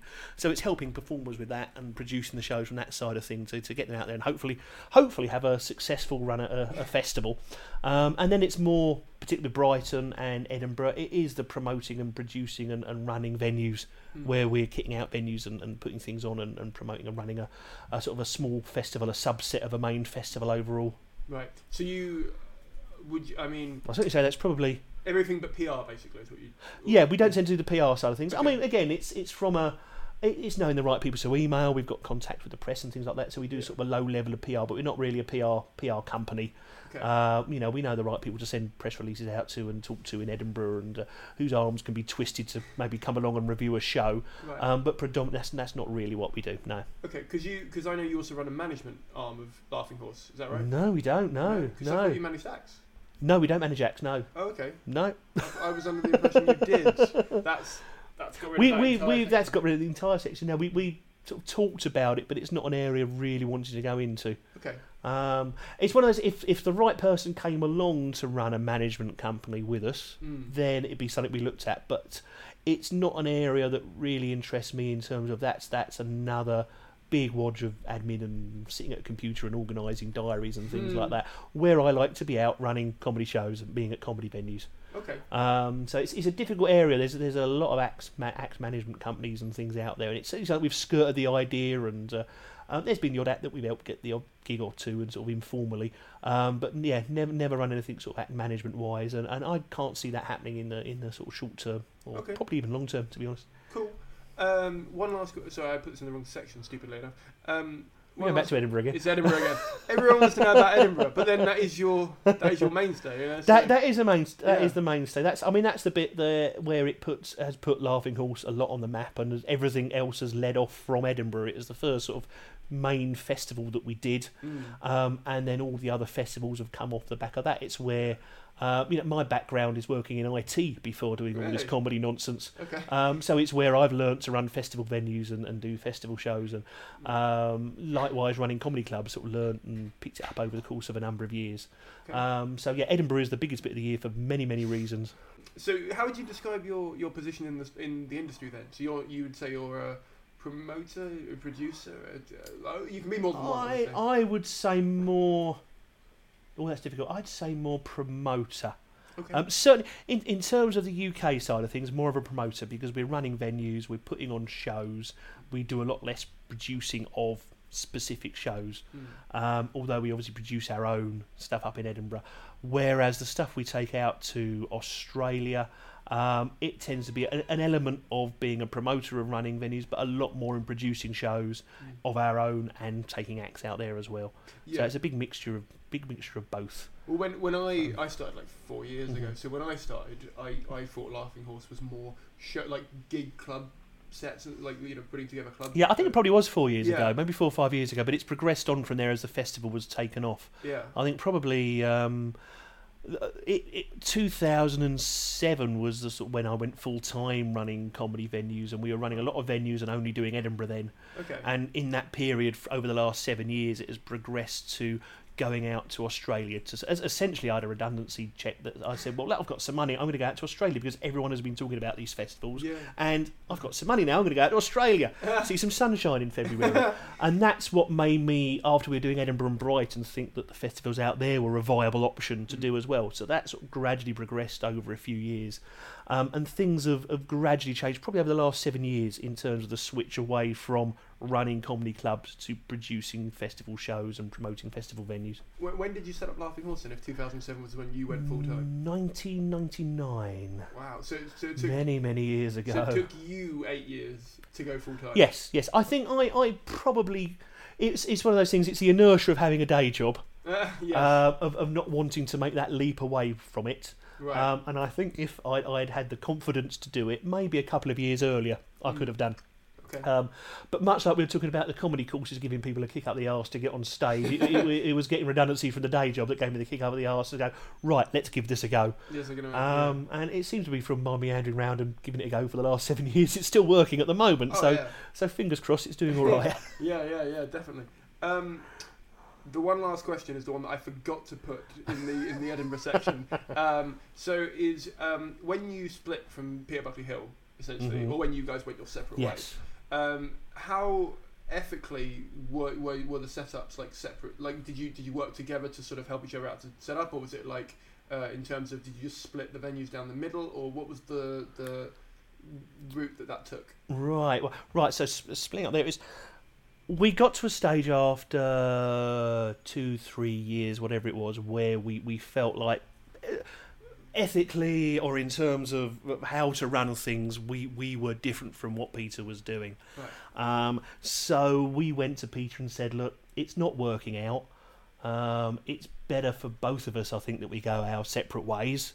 Mm. Um, at that stage, we had four venues, and we said, "Well, look, we're going to get to that. We'll, we'll speak to venues um, and see if they want to work with us. You can obviously speak to venues, see if they want to work with you, and then." Obviously, go our separate ways from there. My Mm. my thoughts at that time was was hopefully that there would be two people working slightly different ways um, to get to the same means, and maybe having a, a, an overall banner of I run venues, he run venues. At some point, I always envisioned other people would Mm. end up running venues, and then keeping the thing under the under the same banner. Mm. Um, obviously, we, we went off and did our thing, and, and Peter made up his minds that uh, um, that wasn't what he wanted to do, to say the least. right. Um, and, and then such as a sort of split from there uh, carried on. Okay, cool. Um, I'm going to end it on this one just because I don't want it to end on that kind of note. Do you know what I mean? Uh, if you could give one bit of advice to any performer, like a sketch, Mhm. comedy, whatever, who want Mhm. to put together a show and get Laughing Horse to help represent it or Mhm. promote it, Mm-hmm. what would you say? Oh, that's a difficult one. Um, that's another one of those sort of uh, bits of string Yeah. uh, questions. Um, I would say, just make it's much like I answered a lot of the questions about Edinburgh and things before. Make just make it a good and original show. And I think, uh, yeah, it's re- that's really repeating a lot of the why Well, why no, do you want to go to Edinburgh things. What, what I meant was, is so say say say someone say comedian A or sketch group A Yeah. or whatever puts on, makes a show, Mhm. and they want you to help promote it to Adelaide or, or Okay, Melbourne, yeah. something like- that's what I mean. I don't mean uh, the Edinburgh stuff necessarily. Sorry, okay, I- no, I got you. Yeah, for taking it on from an Edinburgh show. Yes. To, yeah, yeah, got you. Um, I come to us and have a chat about it. Okay. Um, we, we're going to see something in a performer or a show um, that we like and, Mm. and want to put on and produce. Mhm. Um, we're going to know what works well at different festivals. Right. Um, so it's, it's a difficult question to ask because it's it's knowing what acts will work well at a specific festival, be it Brighton, Mhm. be it Adelaide or Perth, Melbourne, and Mm. every other festival in between, or be it coming back to Edinburgh for another year. Um, so yeah, come and have a chat with us. Don't don't be afraid to sort of come up and go. Look, I'm thinking of coming out to Adelaide. Um, you know, how do I do it? We'll sit down and have a chat and tell people how the whole method of getting out to a particular festival. is Quite happy to help out with people, Mhm. and some people will end up going out to a festival a- in another venue Mm-hmm. that we've given them the idea of going to. Them. It'll be someone, or it could be someone we want. Go, That's a great show. Um, we want in our venue. Or it'll be a show that we want to produce as well. I, I limit it to a, a, a maximum. I don't want to sort of produce hundred shows at festivals because you couldn't give your time um, to help every single one. So I'll, I'll end up producing myself um, two or three shows outside of, of other performers outside of the shows I run myself. Um, but other shows will we'll like the show come and do it in the venue, and we'll still give people help. Um, with coming out to a festival if they're on in one of our venues, or we'll say, look, we've we've got limited space. We've got we've got one venue which has got two performance spaces. It's not like Edinburgh where we've got 22 venues and a gazillion performance spaces. Um, but these are the people you should speak to out there. We, these are the people we know that run good venues, and these are the places you should be um, and help them out like that. So it's not a sort of yes or no sort of thing. um, if we think that you know they're a good act and we want to help them, if it's someone who's done done the free festival or done the Brighton Fringe with us, and um, we want we, we will help them as much as we can. Cool. Okay. Well, thank Okay. you very much for coming on. That was amazing. Um, that was Alex Petty. Uh, I just want to thank him for uh, coming on the show. He was overly lovely with his time. Uh, we talked for about three hours about comedy and the industry, uh, well, everything you just listened to, really. And uh, it was really nice to just have some time with him. I hope you all enjoyed that. Coming next, we've got. Um, I'm not sure which episode is going to be out next because I've got three guests planned for January, and I haven't got any uh, dates booked in. Well, I have one booked in. I have uh, Bob Slayer uh, in the middle of January talking about uh, Heroes of the Fringe and his bookshop, and I'm trying to essentially get every person who produces something at the Fringe on before Edinburgh. So he's the next one on my list. Um, I've also got uh, Holly Dillon, who is a performer, writer, producer, and clown. But she is also uh, a person who specialises in Edinburgh PR. So uh, I'm looking forward to talking to her about promotion of shows, uh, production of shows, and uh, the ways you can sort of contact people within the media industry to kind of get more exposure for the work that you've done or the show that you're putting on uh, at different fringe festivals. And finally, I've got um, Beth O'Brien on from Ditto Productions. She's the co-founder of Ditto and uh, not only a producer and a director, but also a manager. She manages people like Bec Hill and Jay Foreman, who, if you don't know, you should definitely Google because they're both amazing. And uh, I'm looking forward to talking to her. I kind of want to keep it a little bit varied and not just have promoters on here. So, yeah, let's see how those pan out. I think that'll be really fun. Thank you very much for the support, by the way. It's been really nice. And if you're enjoying this podcast, if you could share it with a friend, that'd really help. Uh, or if you uh, feel particularly inclined, you can leave it a review. I've already got a couple on there, and that's really nice, and that's really helping out with the show. Also, I've been getting some feedback from people saying that it's really long. Um, to be honest with you, I'd rather have this as long as it needs to be in order to make sure that I get in all the information and get through every question that I feel is relevant. But uh, the negative comments about it being so long are that they're unable to just casually listen to it. They have to sit down with notepads and sort of write down the bits they want to have. I think that's a good thing, to be honest with you. It means that there's something out there that is quality and interesting content. But to kind of combat this slight percentage of negative negativity, I have gone through and made a list of all the questions. They are available uh, on the website, uh, which at the moment is asktheindustrypodcast.tumblr.com. And next to every question, I've put the timestamp for when that question was answered. So if you want to dip in and out and just go to the section or the question that is relevant to you, that should hopefully make your life a lot easier. And uh, yeah, that's pretty much everything. So uh, thank you very much for all the support and thank you for listening. I'll see you guys after Christmas. I hope you have a lovely time with your family and friends or whoever you have it with. Bye.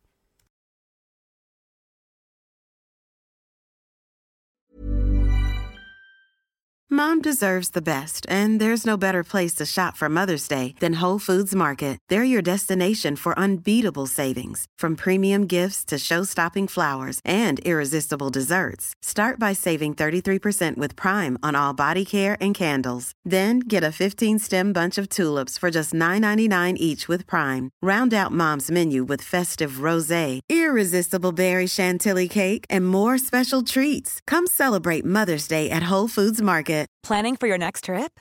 Elevate your travel style with Quince. Quince has all the jet setting essentials you'll want for your next getaway, like European linen, premium luggage options, buttery soft Italian leather bags, and so much more. And is all priced at 50 to 80% less than similar brands. Plus, Quince only works with factories that use safe and ethical manufacturing practices. Pack your bags with high-quality essentials you'll be wearing for vacations to come with Quince. Go to quince.com slash pack for free shipping and 365-day returns.